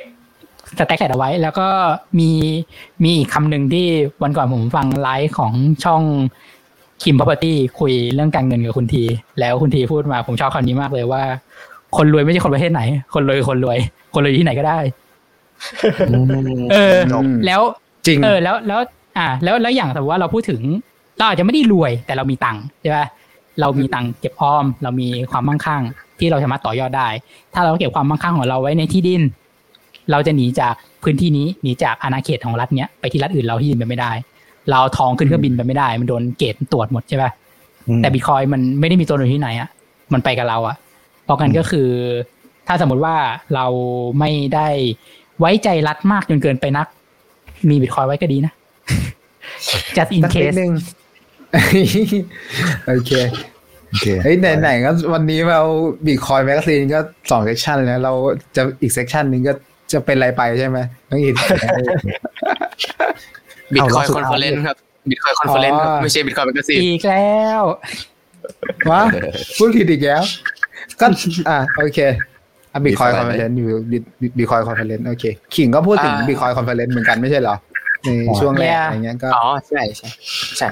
แล้วก็มาที่น้องอิดกันดีกว่าว่าบิตคอยคอนเฟอเรนซ์เหมือนกันเฮ้ยแต่ผู้จัดก็เป็น Bitcoin Magazine ไม่ใช่เหรอเออว่ะคือคือกันนั่นแหละเออ แต่จริง ๆ คือบิตคอยแมกซีนก็มางานเราด้วยไม่ใช่เหรอ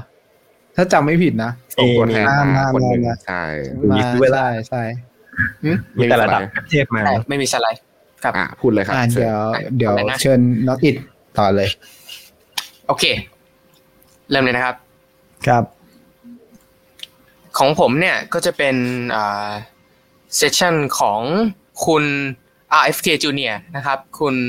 โรเบิร์ต F. Kennedy แหมนามสกุลคุณคุณไหมเฮ้ยคุณเป็นคุณมากเลยอะอืมเขาเป็นหลานของประธานาธิบดีครับ ของสหรัฐอเมริกา และตอนนี้เนี่ยเขาก็เป็นแคนดิเดตชิงประธานาธิบดีของพรรคเดโมแครตอ่า ในปีอืมเอ่อ2024 ที่จะเลือกตั้งเนี้ยนะครับ ของอเมริกา ถามว่าแล้วเขาเกี่ยวยังไงกับบิตคอยใช่ไหมอืมอืมจุดเริ่มต้นเนี่ยที่เอ่อคุณ RFK Jr. เนี่ยเอ่อได้รับยาส้มนะครับ ในเวทีเนี่ยเขาพูดถึงว่าตัวเขาเนี่ยไปเห็นการประท้วงของเอ่อกลุ่ม Canadian Tucker ก็คือกลุ่มผู้ขับรถบรรทุกในแคนาดานะครับ ที่เอ่อโดนกีดกัน โดนฟรอสบัญชี ไม่ให้ใช้ตังค์ได้นะครับอืมเขาก็เลยเล็งเห็นปัญหาตรงเนี้ยแหละว่าเป็นเอ่อสกุลเงินที่รัฐสามารถควบคุมได้เนี่ย มันมีข้อเสียยังไง อ่า เหมือนบทคำของพี่ซุปอะครับ นี่นี่นี่เราจะขายกันเองเลยใช่ไหมโอ้โหช่วยขายโอเคด้วยต่อต่อต่อต่อต่อเลยครับ ต่อเลยครับ อันนี้ก็เป็นเอ่อที่มานะครับ ว่าทำ ว่าทำไมคุณ RFK Jr. เนี่ยถึงได้สนใจใน Bitcoin นะครับ ใน session ของเขาเนี่ยเขาได้พูดถึงนโยบาย 6 ข้อนะครับ ที่เขาจะเสนอต่อ Bitcoiner ต่อชาว Bitcoiner เพื่อเอ่อ community ของ Bitcoin และคริปโตเคอเรนซีด้วยนะครับ ครับเราเริ่มกันดีกว่ามาข้อแรกโอเคนะครับผม ข้อแรกนะครับ เขาสนับสนุนเอ่อสิทธิในการ เอ่อมี self custody ครับ ข้อแรกอืมก็คือเขาบอกว่าสิทธิในการถือกระเป๋าเงินของตัวเองเนี่ย มันไม่ควรมีใครมาแทรกแซงเช่นเดียวกับคำที่ว่า not your key not your coin อะครับ not your key not your car อืมอืมโอเคพี่ขับอะไรกันโอนะเคต่อต่อเลยโอเคคือมันต้องขำใช่ไหม ขับก็ได้ อ๋อโอเคเอาต่อต่อ ข้อสองนะครับเอ่อคุณ RFK Jr. เนี่ยเอ่อบอกว่าเขาจะส่งเสริมการรันโนดที่บ้าน ส่งเสริมการให้คนเนี่ยชาวบิตคอยเนอร์เนี่ยเอ่อสามารถรันโนดบิตคอยได้เองที่บ้าน โดยเขาย้ำอีกนะครับว่าการรันโนดที่บ้านเนี่ยการเป็นบิตคอยโนดเนี่ยจะต้องไม่มีการ KYC อ่าอืม คนคงสงสัยใช่ไหมครับ ว่า เอ๊ะ ปกติเนี่ยเรารันบิตคอยโนดเนี่ย มันไม่ต้อง KYC อยู่แล้วไม่ใช่เหรออืมแล้วทำไมคุณเออก็นั่นน่ะ IFK สิเนี่ยอืมเออถึงต้องมาย้ำเรื่องนี้ นั่นเอสิอนั่นนั่นนั่นสิต้องต้องอะเดี๋ยวให้อิดพูดต่อเลยก็ได้ จริง ๆ ก็ไม่มีอะไรแล้วครับ เขาแค่ย้ำไว้เฉยผมก็ไม่รู้เหมือนกันข้อข้อต่อไปข้อต่อไปข้อต่อไปๆ อ๋อเสริมอีกนิดนึงครับ ก็คือเขาบอกว่าจริง ๆ แล้วเนี่ยการรันโนดเนี่ยไม่ใช่แค่สำหรับบิตคอยอย่างเดียวนะ แต่รวมไปถึงประชาธิปไตยด้วยที่ควรจะต้องมีโนดที่ควรจะต้องดิเซนทัลไลซ์น่าอย่างหล่อเลยนะตรงเนี้ย ต่อมานะครับ ข้อสามเขาพูดถึงเรื่องของอการร่างกฎหมายที่เป็นกลางนะครับ ต่อในแง่ของอุตสาหกรรมและก็พลังงาน ตรงนี้หมายความว่ายังไง หมายความว่า ประธานาธิบดีเอ่อไบเดนนะครับของสหรัฐอเมริกาคนปัจจุบันเนี่ยเขาได้มีการเก็บภาษีพลังงานที่นำไปใช้กับเอ่อการขุดบิตคอยนะครับถึง 30%คุณซึ่งคุณเอ่อ IFK เนี่ยก็ได้บอกว่าจริงๆ แล้วเนี่ยการใช้พลังงานเนี่ยมันเป็นสิทธิส่วนบุคคล ไม่ควรจะมีใครที่จะต้องโดนเก็บมากกว่าใคร มันเป็นอำนาจอธิปไตยในมือคุณครับ อืมอืม ต่อมานะครับข้อ 4 สหรัฐจะเป็น global hub ของ Bitcoin และ cryptocurrency ข้อนี้นะครับหมายถึงว่าเขาจะไม่มีการอออกกฎหมายที่จะกีดกันนะครับในเรื่องของทั้ง Bitcoin ทั้ง cryptocurrency นะครับโดยเขาให้ความเห็นไว้ว่าเออมันเขาเนี่ยต้องการให้สหรัฐเนี่ยเก็บคนเก่งๆ เก็บเดฟเก่งๆเนี่ยที่สร้างอินโนเวชันต่างๆ ให้กับประเทศเนี่ยให้กับโลกเนี่ยอยู่ไว้ที่อยู่ในประเทศ ไม่ต้องการผลักไสให้ไปอยู่ในต่างแดนที่ต่างประเทศนะครับ ก็คือพูดง่ายก็คือเก็บทรัพยากรมนุษย์ไว้นั่นเองอ่าข้อต่อไปนะครับข้อห้าเขาบอกว่าบิตคอยเนี่ยจะไม่ใช่สินทรัพย์ จะไม่ใช่ security ก็คือเขาบอกว่าบิตคอยเนี่ยจะต้องไม่อยู่ภายใต้การเอ่อกำกับดูแลของเซกนะครับ ซึ่งเซกเนี่ยก็เป็นคนดูแล security นะอ่า ก็ยังย้ำอีกนะครับ ว่าจริง ๆ แล้วบิตคอยเนี่ยมันเป็นเอ่อสินทรัพย์ที่มันจัดประเภทตัวมันเองอยู่แล้ว ไม่จำเป็นต้องมีใครไปกำกับดูแลมัน จนมากเกินไปนะครับอะข้อสุดท้ายนะครับ ท้ายสุดฟรี loss oblique ครับ ก็คือคืออะไรเขาบอกว่า loss oblique ที่เป็นนักโทษเอ่อซิลโลนะครับอ๋ออ่าเล่าให้ฟังหน่อยโดยแล้ว เขาบอกว่าเขาจะต้องหยิบเอ่อนักโทษเนี่ยทางคดีเหล่าเนี้ยมาไต่สวนอย่างเป็นธรรม หากคนพวกนี้ไม่ได้มีความผิดจริงเนี่ย จะได้รับการอภัยโทษ ครับ มันอืมคล้ายๆกับเอ่อเป็นคดีการเมืองเนาะอืมอืมเหมือนเป็นนักโทษทางการเมืองอะไรเงี้ยเดี๋ยวเป็นแพ้รับบาปอืม จากการปราบปรามคริปโตเคอเรนซีใช่ประมาณนั้น พี่อาร์มเสิร์ฟมีอะไรครับ ครับคือเดี๋ยวอันอันนี้คือนนโยบายที่เขาพูดบนเวทีหรือหัวข้อที่เขาเสนอ หรือว่าเป็นนโยบายหาเสียงนะอิบนโยบายที่เขาเสนอบนเวทีเลยครับหกข้อ๋ออเขาก็มาหาจเสียงริงๆข้อข้อข้อหนึ่งกับข้อสองอะ คือมึงไม่คุณไม่ต้องออกเป็นนโยบายก็ได้อะอะไรพวกนี้ก็ได้วะจริง ๆ คือ ทุกคนทำได้อยู่แล้ว self-custody อยู่แล้ว และ run node ไม่ต้อง KYC อยู่แล้ว ถูกไหมเขาพูดเหมือนเหมือนเขาพูดดักคอกับให้พวก อีกอืมอีกอีกพักหนึ่งอะว่าเฮ้ย ฉันจะทำอย่างนี้นะอ่าคุณอย่ามายุ่งนะอ่าเอาใจ Bitcoiner ไงอ่าประมาณนั้นอ่าเดี๋ยวนะอันอันนี้คือหมดทุกข้อยังหกข้ออ๋อหกข้อมีเท่านี้ คือแล้วแล้วอีกอย่างแล้วก็มามาข้อข้อข้อสี่หรือข้อห้าวะที่พยายามดึง dev ของบิตคอยอ่าข้บออกให้ข้อเปิดสี่ฟรี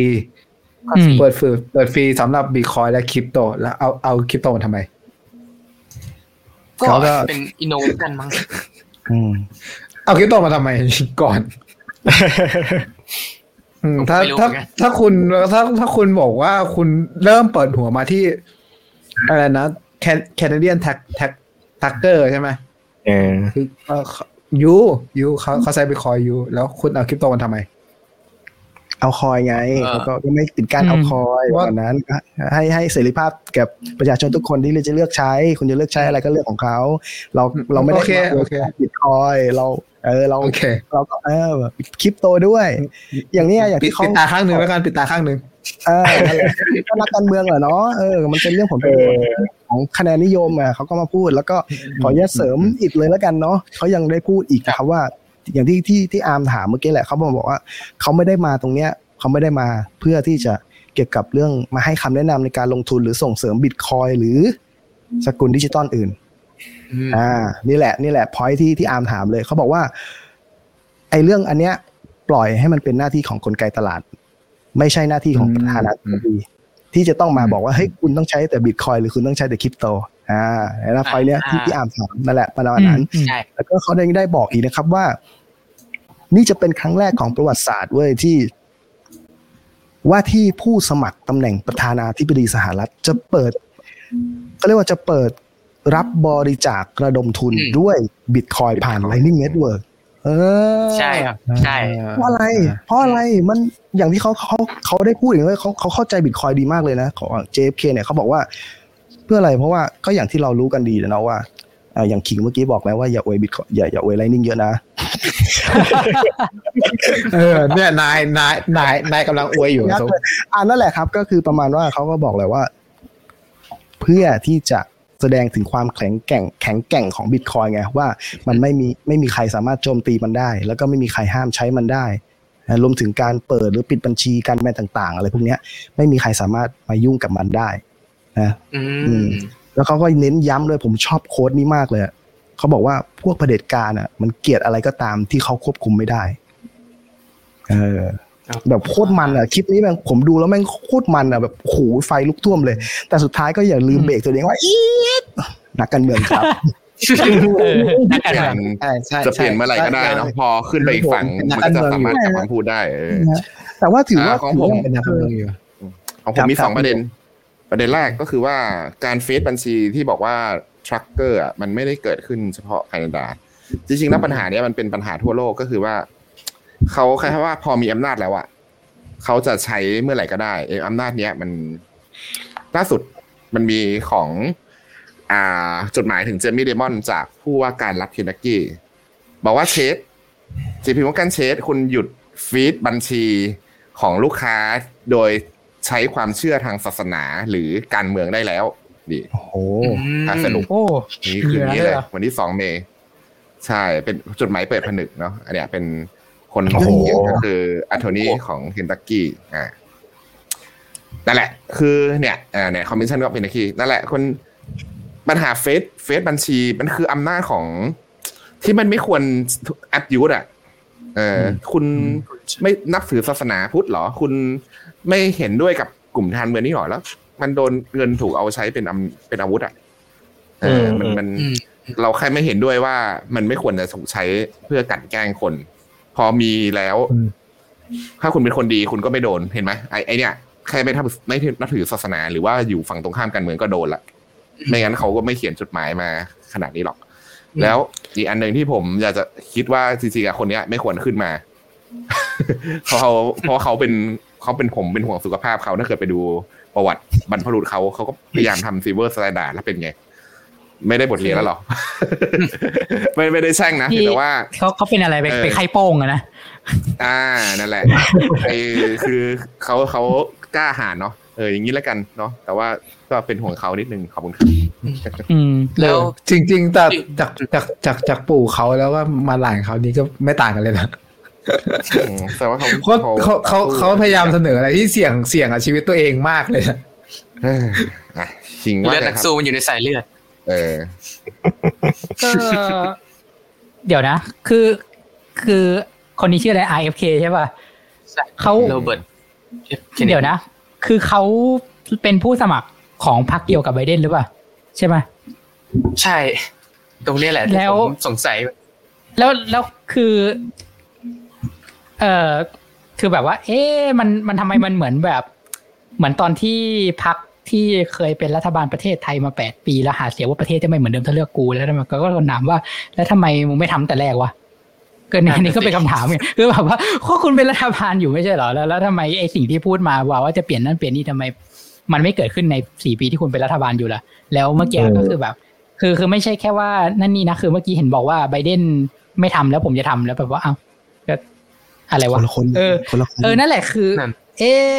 ยังไงวะแล้วก็ นั่นแหละ ก็เหมือนเดิมอะนักการเมือง นักการเมืองก็ก็เดี๋ยวเดี๋ยวเขาต้องต้องต้องบอกว่าโทษรัฐบาลที่แล้วทำไว้ขิง เออเขาเขาต้องโทษรัฐรัฐบาลที่แล้วด้วย มันถึงจะครบสูตร ของนักแล้กาวรพูเมืองดถึงประเทศไหนเนี่ยประเทศเขาประเทศเขาอเมริกาประเทศอังกฤษอะอังกฤษอังกฤษเอออ๋อเออแต่แต่อะคุณอะอ่าอะไอ้คุณคุณโรเบิร์ตเนี่ยเขาก็ด่าไบเดนนะครับใช่เออ นั่นดีแล้วแบบเอนั่นออะไรคืวะอต้องอธิบายอย่างนี้ครับ ว่าผู้รับสมัครของแต่ละพรรคอะ มันต้องแข่งกันในพรรคก่อน คือไอ้ไบเดนกับอีเจคคนนี้ไม่ใช่เพื่อนกันอย่างนี้ดีกว่านะอืมเหมือนทำเหมือนกัน มันก็จะมีผู้แข่งทำอะ มาเสนอตัวคือมันต้องไปตีกันในพรรคให้เสร็จก่อน แล้วถึงส่งตัวแทนมา เพราะฉะนั้นก็คือไม่จำเป็นต้องไอ้ไบเดนกับ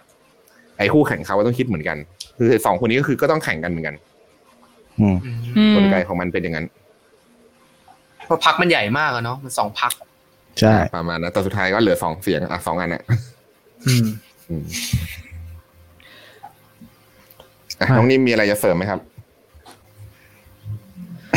น้องน้องน้องนิ่มง่วงแล้ว น้องนิ่มตื่นน้องนิ่มหลับง่วงเห็นแล้วน้องนิ่มหลับอยู่ เราพยายามปลุกน้องนิ่มนิดนึงหัวหัวบัวไหมน้องนิ่มวันเนี้ยเออเออถามน้องนิ่มหน่อยดิฟังพี่ๆแล้วเป็นยังไงครับออกออกความเห็นหน่อยอะรู้สึกวันนี้ข่าวค่อนข้างจะเครียดนิดนึงนะคะ เฮ้ยเนี่ย dark พี่ภาษาเลือกเลือกเลือกแบบสบายๆมา แต่แต่แล้วก็มีอืมวิธีว่าวันวันนี้มีข่าวของเราของเราสองคนมาที่แบบรู้สึกสบายสบายๆสมองมากเลย คนอื่นเขา dark ไปนะสบายอยู่ใช่ไหมผมสบายอยู่เนาะโอเคทุกข่าวบันเทิงสบายสบายเอาทุกข่าวบันมาเทิงต่อต่อไปก็จะเป็นเรื่องเรื่องการเมืองแล้วก็จะเป็นเรื่องของของซุปต่อดีกว่ามันเขาค่อนข้างเข้าทางของซุปป่ะแบบไอ้เรื่องเรื่องคนนี้ก็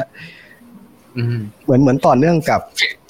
ใช่ต่อเนื่องเหมือนข่าวซุปจะต่อเนื่องจาก กับอิดพอดีด้วยนะ ก็อ่าเดี๋ยววันนี้ให้ซุปปิดท้ายดีกว่าวันนี้ ซุปใช่ครับมีอะไรจะมาเล่ากับเพื่อนๆฟัง เชิญเลยครับผมผมจะบอกว่าป้ายไฟผมพร้อมมาทำเพื่อซุปนะครับ ผมบอกได้แค่นี้เวียนนอนหนึ่งยังปิ้นขาวดำอยู่เลยโอ้โหเขาทำสไลด์จริงจังเออวันนี้มีสไลด์สไลด์ด้วยเขาทำสไลด์ด้วยโอ้โห เอาหรือยังครับ เอาดิครับ เอาดีเอาดิครับเอาดิ วิกฤตเพดานหนี้สหรัฐอืมส่งผลกระทบอะไรกับประเทศไทยไหม แล้วมันเกี่ยวอะไรกับบิตคอยตามมาดูกัน ไม่ค่อยหนักเลยเนาะนี่เบาไงๆเบาๆเนี่ยฮะเบาๆใครเนี่ยบาๆคุณคุณเนี่ยภาพภาพมันไม่เบาไงไม่รู้ว่าอันนี้ไปคนนี้ซื้คืออในไปซื้อใน stock photo มาครับวันนี้คนนี้คือ RFK ใช่ไหมครับ ไม่ไม่ใช่ อ่า คนนี้จอห์นเมนาร์ดเคนส์โอ้ย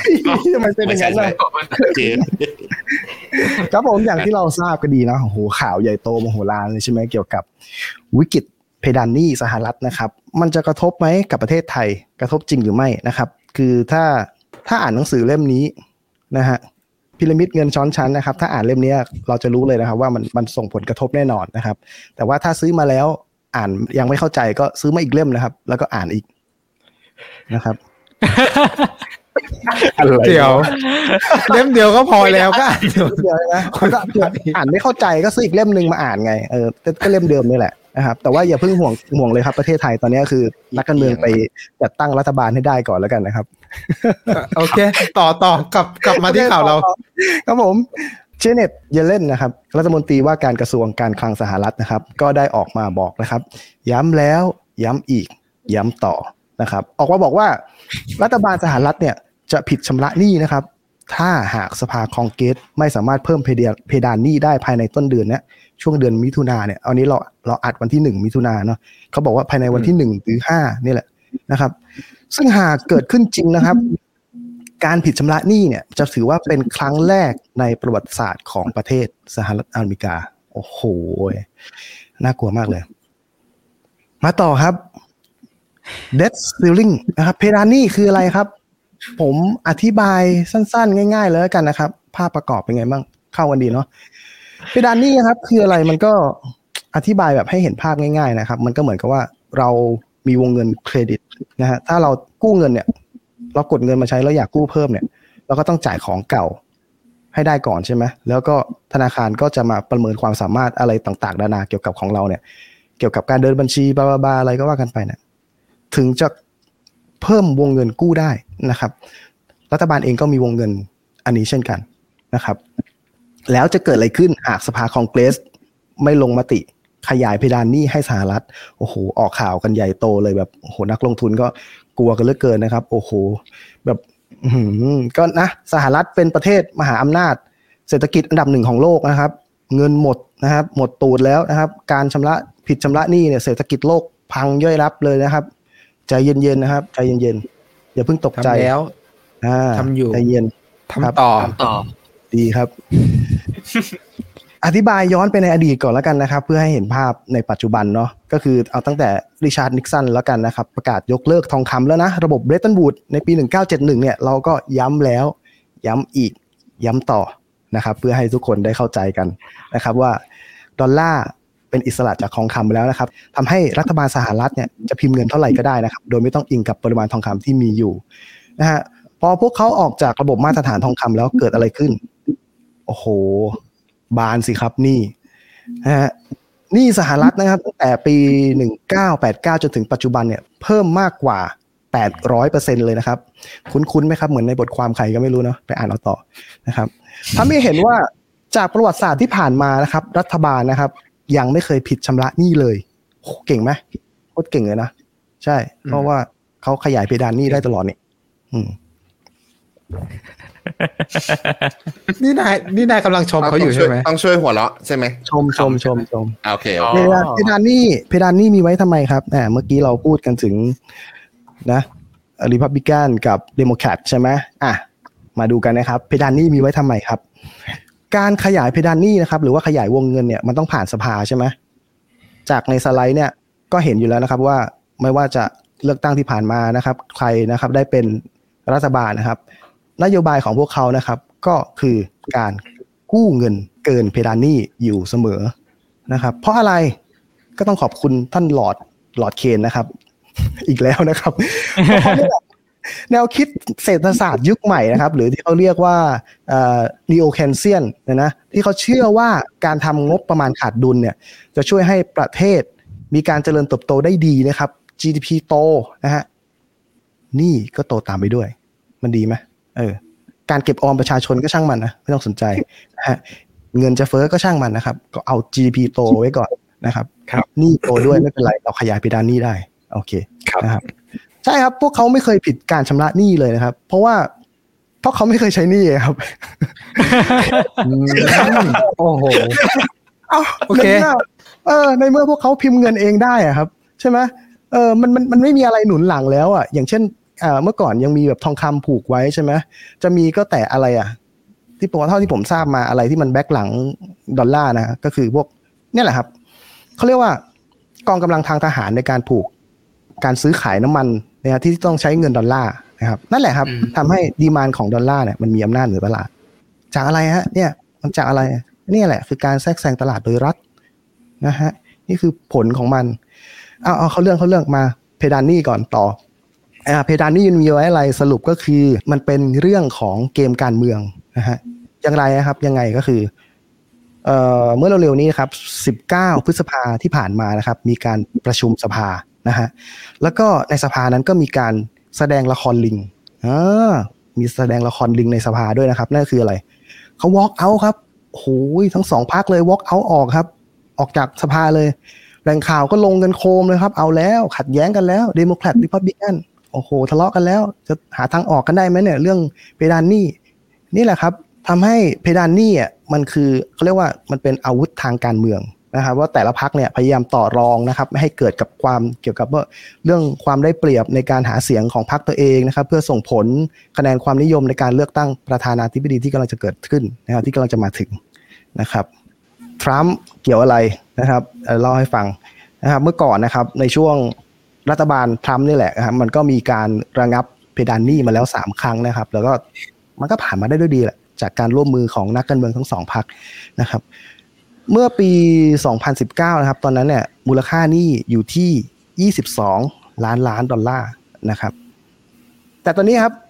เร็วๆ นี้เองถ้าจะไม่ผิดคลิปนี้น่าจะมันวันที่ 3 พฤษภาหรืออะไรเนี่ยทรัมป์นะฮะได้ไปออกในช่อง CNN นะครับ ก็เดินทางหาเสียงเลยเนาะก็คือตอนเนี้ยตัวเองไม่มีอำนาจอย่างที่เราคุยกันเมื่อกี้เลยทรัมป์นะครับ ให้สัมภาษณ์ในรายการนี้เอ่อ CNN นะครับ บอกว่า โอ้แย่แล้ว สหรัฐประเทศเราแย่แล้ว นักการเมืองโหใช้เงินใช้จ่ายอย่างซื้อรุ่ยสุร่าย เหมือนกะลาสีขี้เมา โอ้โห อันนี้เขาพูดอย่างนี้เลยนะ เราต้องลดพลังงานนะครับ เราต้องทำให้ทุกอย่างถูกลงนะครับ เราต้องเริ่มจ่ายหนี้ได้แล้วนะครับ แล้วทำไมที่ผ่านมามึงไม่จ่าย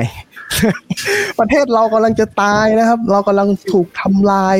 จากคนโง่มาบริหารประเทศโอ้โหคือแบบโอ้โหนักข่าวซีเอ็นรีบเบรกกระทันหันเลยครับแล้วเขาถามนะนักข่าวซีเอ็นถามแบบถามประธานหันเลยว่าเฮ้ยเดี๋ยวเดี๋ยวเดี๋ยวทรัมป์เมื่อก่อนเนี่ยตอนที่คุณเป็นประธานาธิบดีเนี่ยคุณบอกว่าฉันจำได้ว่าคุณบอกว่าเพดานหนี้เนี่ยมันเป็นสิ่งที่ต้องเจรจาต่อรองไม่ใช่ไม่ให้ไม่ให้เกิดการผิดชำระหนี้ไม่ใช่เหรอแล้วตอนนี้มันเกิดอะไรขึ้นนะครับทำไมทำไมคุณ ไม่ได้คิดแบบตอนนั้นน่ะมันมันมันมันเกิดอะไรขึ้นกับตอนนี้นะครับ มาดูกันนะครับว่าทรัมป์ตอบว่าอะไร Because now I'm not president. Because now เพราะเขาไม่ได้เป็น I'm ประ not ธานา president. ธิบดี เออ ก็เขาบอกว่า เอ้าก็ตอนนี้ผมไม่ได้เป็นประธานาธิบดีไงเออนี่ไงถึงบอกว่าแม่งนักการเมืองใช่ไหมสรุปแล้วก็คือเนี่ยแหละ เพดานหนี้นะฮะมันเป็นเกมการเมืองนะครับ แล้วเป็นเกมการเมืองที่แบบมันแย่มากอะ เอาเศรษฐกิจของประชาชนมา มาเหมือนมาขึ้นเขียงอะ เออ อะต่อไป อ่า อันนี้ล่าสุดนะครับ แต่ก็มันก็ยังไม่ official อะไรเนาะก็คือ แต่ก็มีข่าวออกมาแล้วแหละว่าไบเดนแล้วก็แมคคาร์ธีนะครับบรรลุข้อตกลงกันเรียบร้อยแล้วครับ เกี่ยวกับเรื่องของเพดานหนี้นะครับ ส่งผลให้สหรัฐอเมริกาไม่ผิดชำระหนี้แน่นอนนะครับ จากข่าวนี้นะฮะ F.A. Hayek ปวดหัวแล้วอันนี้มุกก็เฉย ก็ไปหารูปมานะเออ ก็ประมาณนี้แหละก็คือเดี๋ยวเวลามันนานนะก็คือผมก็เอามาเป็นแก๊กเล่นๆแหละว่าเออเนี่ยก็อย่างที่เรารู้กันดีแหละว่า พออำนาจทางการเงินมันอยู่ในมือรัฐมันเป็นยังไงนะครับ แล้วก็โค้ดนี้พวกเราก็บิตคอยเนอร์ก็ทราบกันดีอยู่แล้วนะครับ แล้วก็มีอยู่ในบทความผมด้วยนะครับเฮ้ยผมผมไม่ทราบครับ ผมไม่ทราบครับ เอาล่ะ เอามามาเข้าประเด็นของเรากันนะครับ ว่าเอาแล้วมันเกี่ยวอะไรตกัอนนี้ยังไม่เข้าใช่ไหมนี่ยังไม่เข้าเหรอตัวยังอันนี้เข้าแล้ว อันนี้เข้าแล้วเขาอันมีนี้สิบเข้าสี่สไลด์อะอันนี้เข้าต Bitcoin อันนี้สไลด์ที่เจ็ดขอบคุณครับ ครับผม อันนี้บิตคอยครับบิตคอยเออมาแล้วมาแล้วโอเค ส่วนหนึ่งของข้อตกลงการขยายเพดานหนี้นะครับ ก็คือนั่นแหละก็คือการเจรจาต่อรองระหว่างสองพักนะครับ ส่งผลให้นี่นะครับข้อเสนอการเก็บภาษี Digital Asset Mining Energy นะครับหรือตัวย่อเดงก็คืออย่างที่ที่น้องอิดเมื่อกี้เล่าให้ฟังเนาะเกี่ยวกับ FK แหละที่เขาบอกว่าไบเดนแม่งเก็บภาษี 30%จากการขุดบิตคอยน์เนี่ยครับข้อตกลงนะครับ จากที่เขาไปตกลงเจรจากันเกี่ยวกับการเกี่ยวกับการขยายเพดานนี้ก็คือได้มาแล้วว่าคืออันเนี้ยยกเลิกนะครับไอ้กฎหมายหรือข้อตกลงอันเนี้ยยกเลิกไปแล้วนะ โดยเฉพาะคุณ นะครับวอลเลนวินสันนะครับก็ได้ออกมายืนยันแล้วเขาเป็นสสนะถ้าจำไม่ผิด เขาก็ช่วยออกมายืนยันแล้วครับ ว่าจะไม่มีการรับข้อตกลงการเก็บภาษีนี้อย่างแน่นอนนะครับนี่แหละเขาเขาอย่างที่บอกว่าทำไมต้องต้องปูมาตั้งแต่เพดานหนี้ทำไมต้องปูมาตั้งแต่เอ่อว่ามันเป็นเกมการเมืองนี่แหละ มันก็เป็นการเจรจาต่อรองเพื่อหาผลประโยชน์ในการหาเสียงนั่นเองนะครับอะอย่างเมื่อกี้ เมื่อกี้เลยที่บอกว่าเจฟเคนเนดีนะครับก็ได้พูดใน Bitcoin 2023 ที่ไมอามี่นะครับเขาบอกว่าเออเมื่อกี้น้องอีกก็เล่าให้ฟังแล้วนะว่าเกี่ยวกับว่าเขาไม่เห็นด้วยกับไบเดนนะครับที่เสนอเก็บภาษี 30%สำหรับการใช้พลังงานในการขุดบิตคอยนะครับเขาไม่เห็นด้วยเลยนะครับเขาบอกว่าเฮ้ยอย่าไปปิดกั้นเกี่ยวกับพวกเทคโนโลยีพวกนี้เลยนะครับพวกนี้มันเอามาเป็นเครื่องมือสร้างวัฒนกรรมที่สำคัญดีกว่านะครับรัฐไม่ควรไปก้าวไก่อุตสาหกรรมนี้นะครับไอ้ข้อเสนอของไบเดนเนี่ยมันเป็นความคิดที่ ไม่ได้เรื่องนะครับเขาก็บอกว่ามันก็เหมือนกับประชาชนจะใช้ไฟฟ้าไปทำอะไรมันก็เรื่องของเขานะครับมันก็เหมือนกับเขาเล่นวิดีโอเกมแหละมันจะมีใครมาเรียกร้องให้ประชาชนที่เล่นเกมไม่ให้หยุดเล่นเกมบอกว่าเฮ้ยคุณเลิกเล่นเกมด้วยมันทำให้โลกร้อนมีป่ะไม่มีอืมอืมเอออ ก็อะไรฮะก็คือถือว่าอย่างที่บอกแหละว่ามีครับที่ฮะมีใช่ไหมจีนครับจีนครับ อ๋อโอ้นั่นแหละอันนั้นก็เกินไปอืม เดี๋ยวมีเดี๋ยวมีเดี๋ยวพาไปจีนนะครับใจเย็นนะครับ ก็อย่างที่บอกเมื่อกี้แหละว่า อย่างที่เราถกกันแล้วว่า ต่อให้เขาเป็นนักการเมืองก็เหอะ แต่ว่าถือเป็นเรียกซะว่าเป็นนิมิตหมายที่ดีไหมสำหรับการเมืองในสหรัฐที่โอ้โหทุกวันเนี้ยเขามาถกกันเรื่องบิตคอยในสภา ใช่ไหมเอามาเป็นนโยบายกันแล้วอะถึงแม้แบบเออมันจะเป็นผลประโยชน์ทางการเมืองหรือคะแนนนิยมก็ตามอย่างน้อยแบบยังไงบิตคอยก็ได้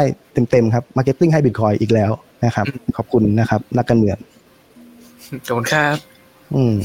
อ่าเราพาไปจีนแล้วครับ การห้ามขุดบิตคอยนะครับ หรือว่าห้ามใช้บิตคอยห้ามอะไรเกี่ยวกับบิตคอยเนี่ย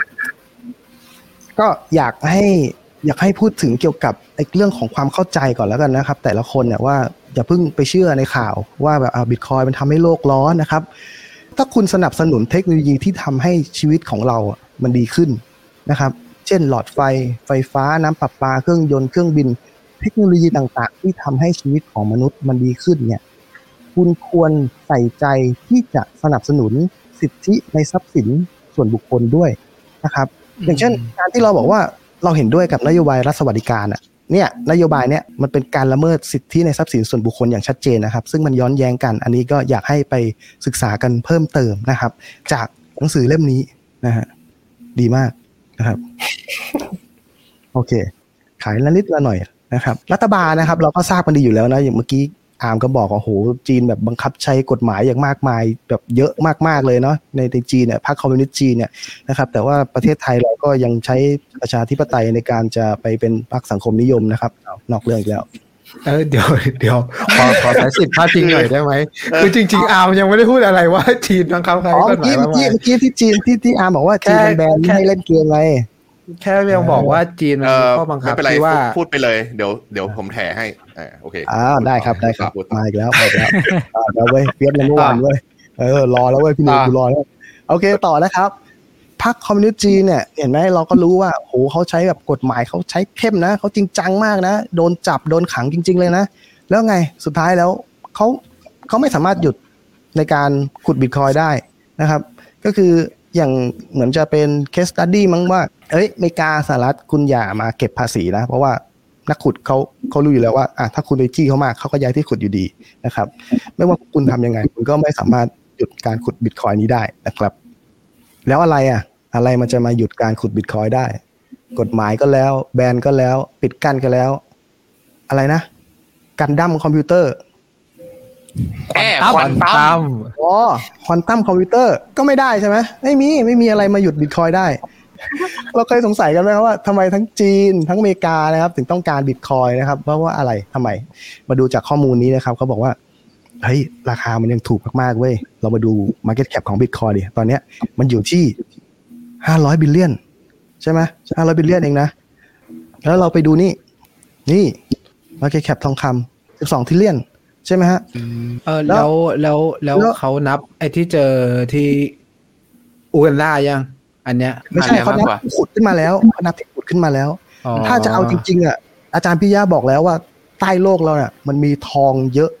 มากเกินที่มนุษย์จะจินตนาการใช่ไหมอันนี้เขาเลยนับที่ขุดออกมาแล้วอยู่บนโลกนะครับมูลค่า market มันก็ตอนนี้ก็ประมาณอ่าประมาณนี้นะครับ แล้วก็อันข้างล่างก็คือ ปริมาณทรัพย์สินทั้งโลกนะฮะมีประมาณ 500 ล้านล้านนะครับลองเอามาเปรียบเทียบกับบิตคอยดิ500 billion เองศูนย์จุดห้า trillion ศูนย์จุดห้าล้าน เออนั่นแหล้าละนครัล้าบนใช่ไหมห้าแสนล้านอะ เทียบหน่วยเดียวกันไงพี่ศูนย์จุดอ่าห้าอ่าโอเคอืมโอเคครับผมโอเค ผมจะไปทำอะไรให้มันงงวะนะครับแท้จริงแล้วนะครับแล้วแล้วตกลงแล้วบิตคอยมาเก็ตแคปมันจะมันอยู่ที่เท่าไหร่อะมีคนถามกันเยอะมากเลย นี่ หนังสือเล่มนี้เขาบอกว่าให้ลองนึกภาพนะครับ ทุกสิ่งที่มีแล้วก็ทุกสิ่งที่เคยมีหารด้วย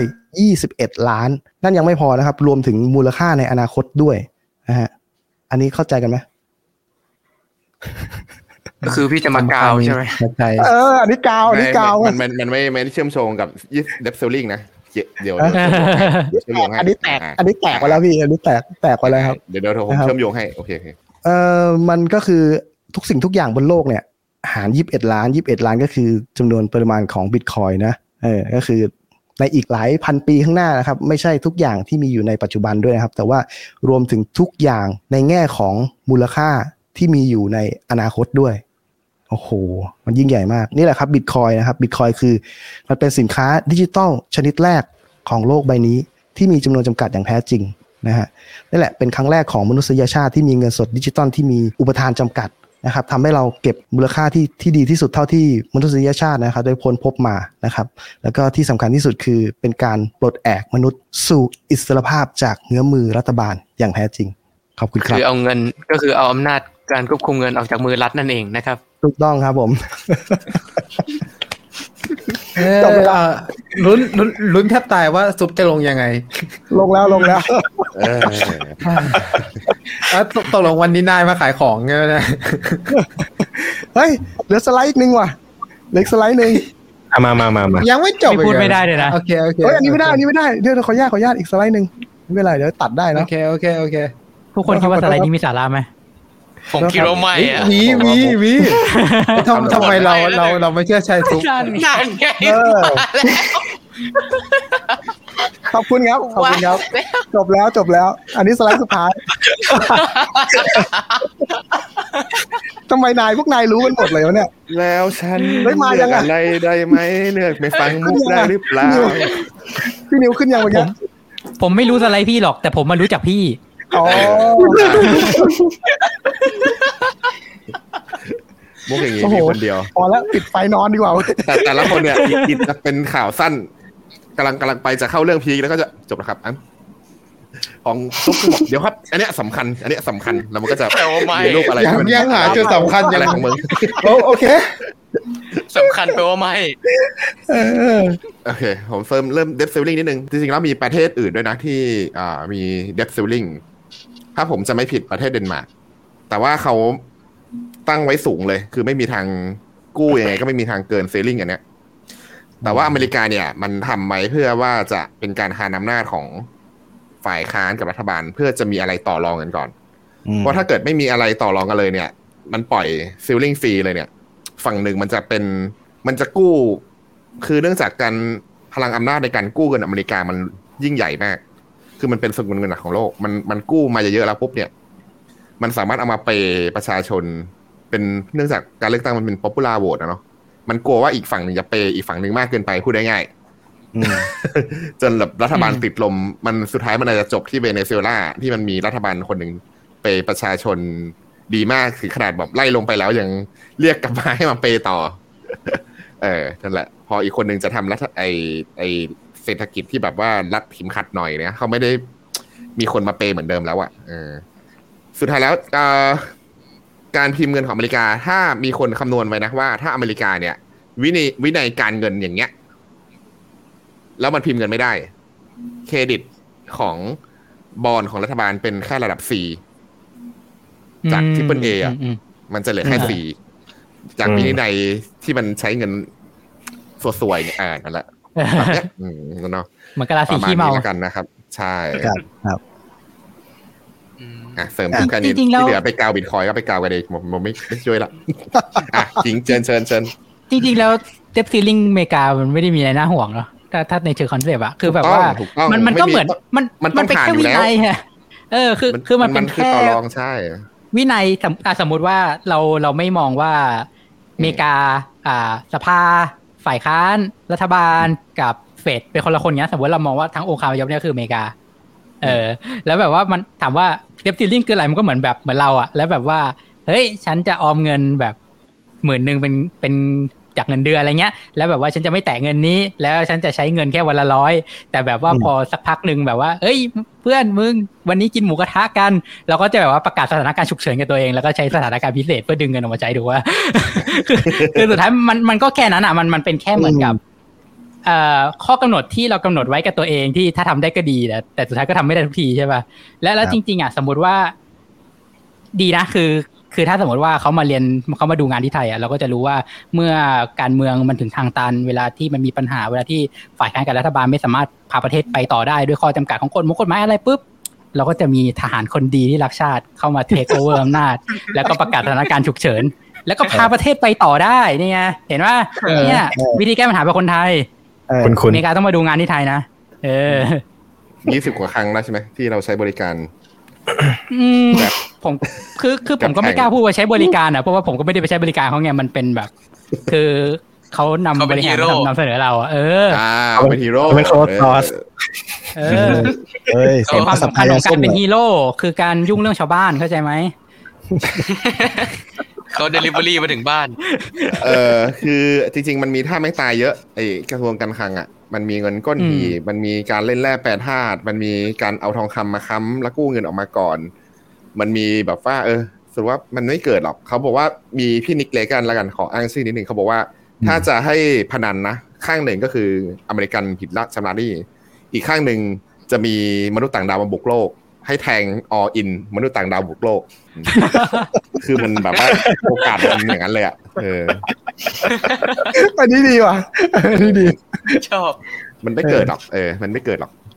แต่ว่าเราก็ไปตื่นเต้นประโคมข่าวใส่ไฟกันเนาะไม่มีอะไรหรอกก็เกมการเมือง ผ่านแล้วนะ ตอนนี้อ่าตันงบประมาณไปหนึ่งทิลเลียน ตอนแรกเขายื่นไปหกจุดห้าอ่าเขาขอห้าจุดห้าก็ผ่าน รอสภาล่างสภาบนแล้วก็จบอืมก็ก็ต้องผ่านอยู่แล้ว ประชุมกันพรุ่งนี้นะถ้าจะไม่ผิดอ๋อตอนตอนออกการนี้ก็คือประชุมละอืมอ่าแล้วแล้วเมื่อไหร่เราจะมีสภาสักทีอะมีคนผิดนัดสภาเรานะวันเนี้ยใช่ไหม แล้วก็มีตัวใครแทนเขาไม่ได้นะโอเคโอเคปล่อยปล่อยไลน์นั้นไปปล่อยไลน์นั้นไปทันวันนี้ก็เดี๋ยวรอบหน้าอ่าเดี๋ยวรอบหน้ามาทั้งบริษัทสภาของเราเนี่ยแหละใช่ไหมไม่ก็ก็จริง ๆ อะ เราสามารถเปิดสภาได้โดยมีแค่พี่อ่านคนเดียวอืมคนเดียวไปเลยอ่านก็จะพูดเราก็คุยในแชทตอนสภาเอ้ยเดี๋ยวขอขอย้อนกลับไปพูดถึงไอ้หน้าก่อนสุดท้ายที่ที่ที่ซุปเจอนี่ได้ไหมที่ที่ไม่ใช่หน้าแมวเออมามามาไม่แต่ให้ซุปรอสุดท้ายแล้วที่ขอบคุณครับหารหารอันไหนยี่สิบเอ็ดล้านใช่ไหมอ๋อใช่ใช่ครั everything บ divide by 21อ่า million อ่าให้เปิดไหมให้เปิดไหมเปิดเปิดเลยเปิดเลยเปิดก็ได้เปิดก็ได้ก็คือ อันนี้ไม่แน่ใจว่ามันใช่คอนเซปต์ตรงกับที่ซุปจะนำเสนอหรือเปล่า แต่ว่า ไอไอเล่มเนี้ยยังไม่เคยอ่านนะ แต่ว่าเหมือนกับเคย เห็นคนพูดถึงไอเนี่ยอืม everything divided by 21 million เนี่ยฮะก็คือตอนเนี้ยไอระบบเงินที่เราใช้กันอยู่อะไอเงินเฟียดเงินกระดาษ เงินหนี้เงินวิปลาสเลยเนี่ย มันมันทำให้คนมันไม่สามารถเก็บเวลเก็บความมั่งคั่งในรูปแบบเงินได้แล้วอะเราก็เลยไปต้องไปใช้บริการสิ่งอื่น ว่าจะเป็นทองคำเอยที่ดินบ้านคอนโด เราใช้สิ่งพวกนี้แทนที่เราจะใช้ในฐานะที่มันเป็น utility อะก็คือแบบ มนุษย์หนึ่งคนมึงจะมีบ้านกี่หลังวะมันจะมีคอนโดกี่หลังวะที่ดินอะไรเยอะแยะอืมเออ เราใช้สิ่งพวกนี้เป็นสิ่งในการเป็น store value อะเป็นฟังก์ชันที่หนึ่งของเงินอะเพี้ยนหมดแต่ว่า เออ แต่ว่าถ้าระบบ fiat มันล่มสลายล่ะ แล้วถ้าระบบการเงินใหม่อย่างบิตคอยน์มันมาแทนล่ะ มันเลยกลายเป็นว่า productivity ทั้งหมดในโลกอะมันกำลังจะโดนดูดมาอยู่ในสิ่งนี้หรือเปล่า เพใช่ราะว่าถ้าสิ่งเนี่ยสิ่งหนึ่งอะ ถ้าระบบการเงินนะถ้ามันเป็นระบบที่ winner มัน takes all อะเนอะมันกลายเป็นว่า productivity มนุษย์มันมีมันมีไม่จำกัดไง ถ้ามนุษย์มันยังเกิดขึ้นมาในโลกเนี้ยนะ ถ้ามันยังแบบอ่าผลิตลูกผลิตหลานขึ้นมา เพื่อทำงานสร้างผลผลิตมีน้ำพักน้ำแรง มันก็ต้องหาที่ในการเก็บสะสมพลังงานส่วนเกิน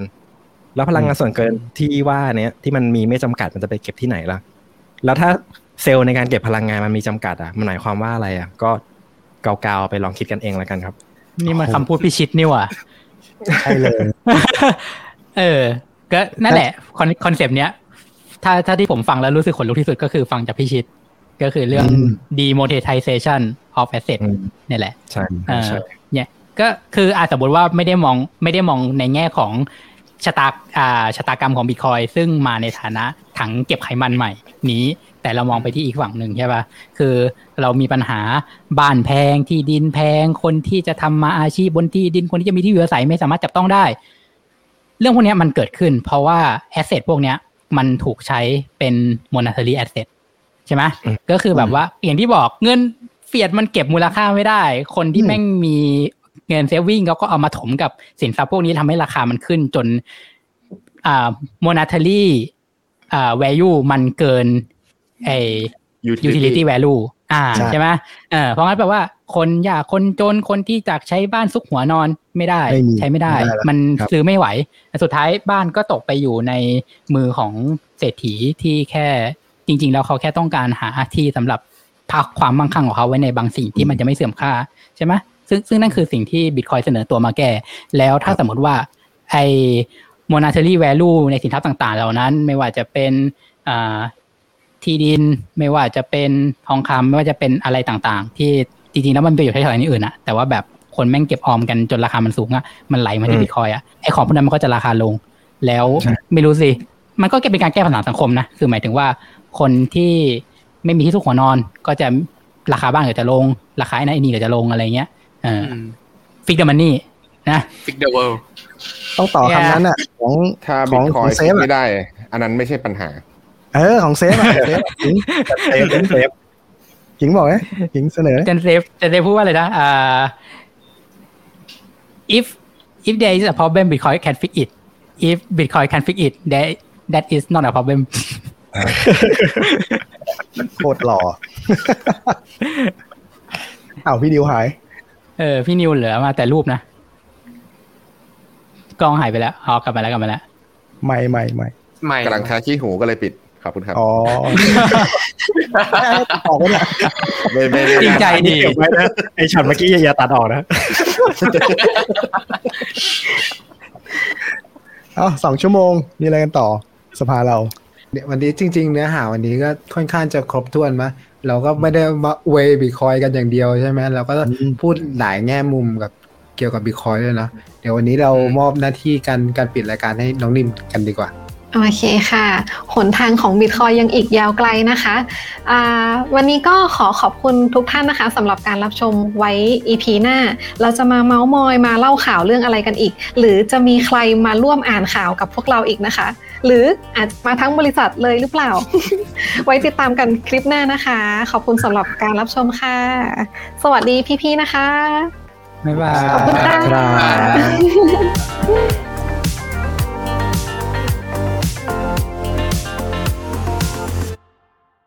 เอ้ยอีเทเรียมที่เขาใช้เป็นค่าจ้างให้เรามาฝัดบิตคอยเข้ายัง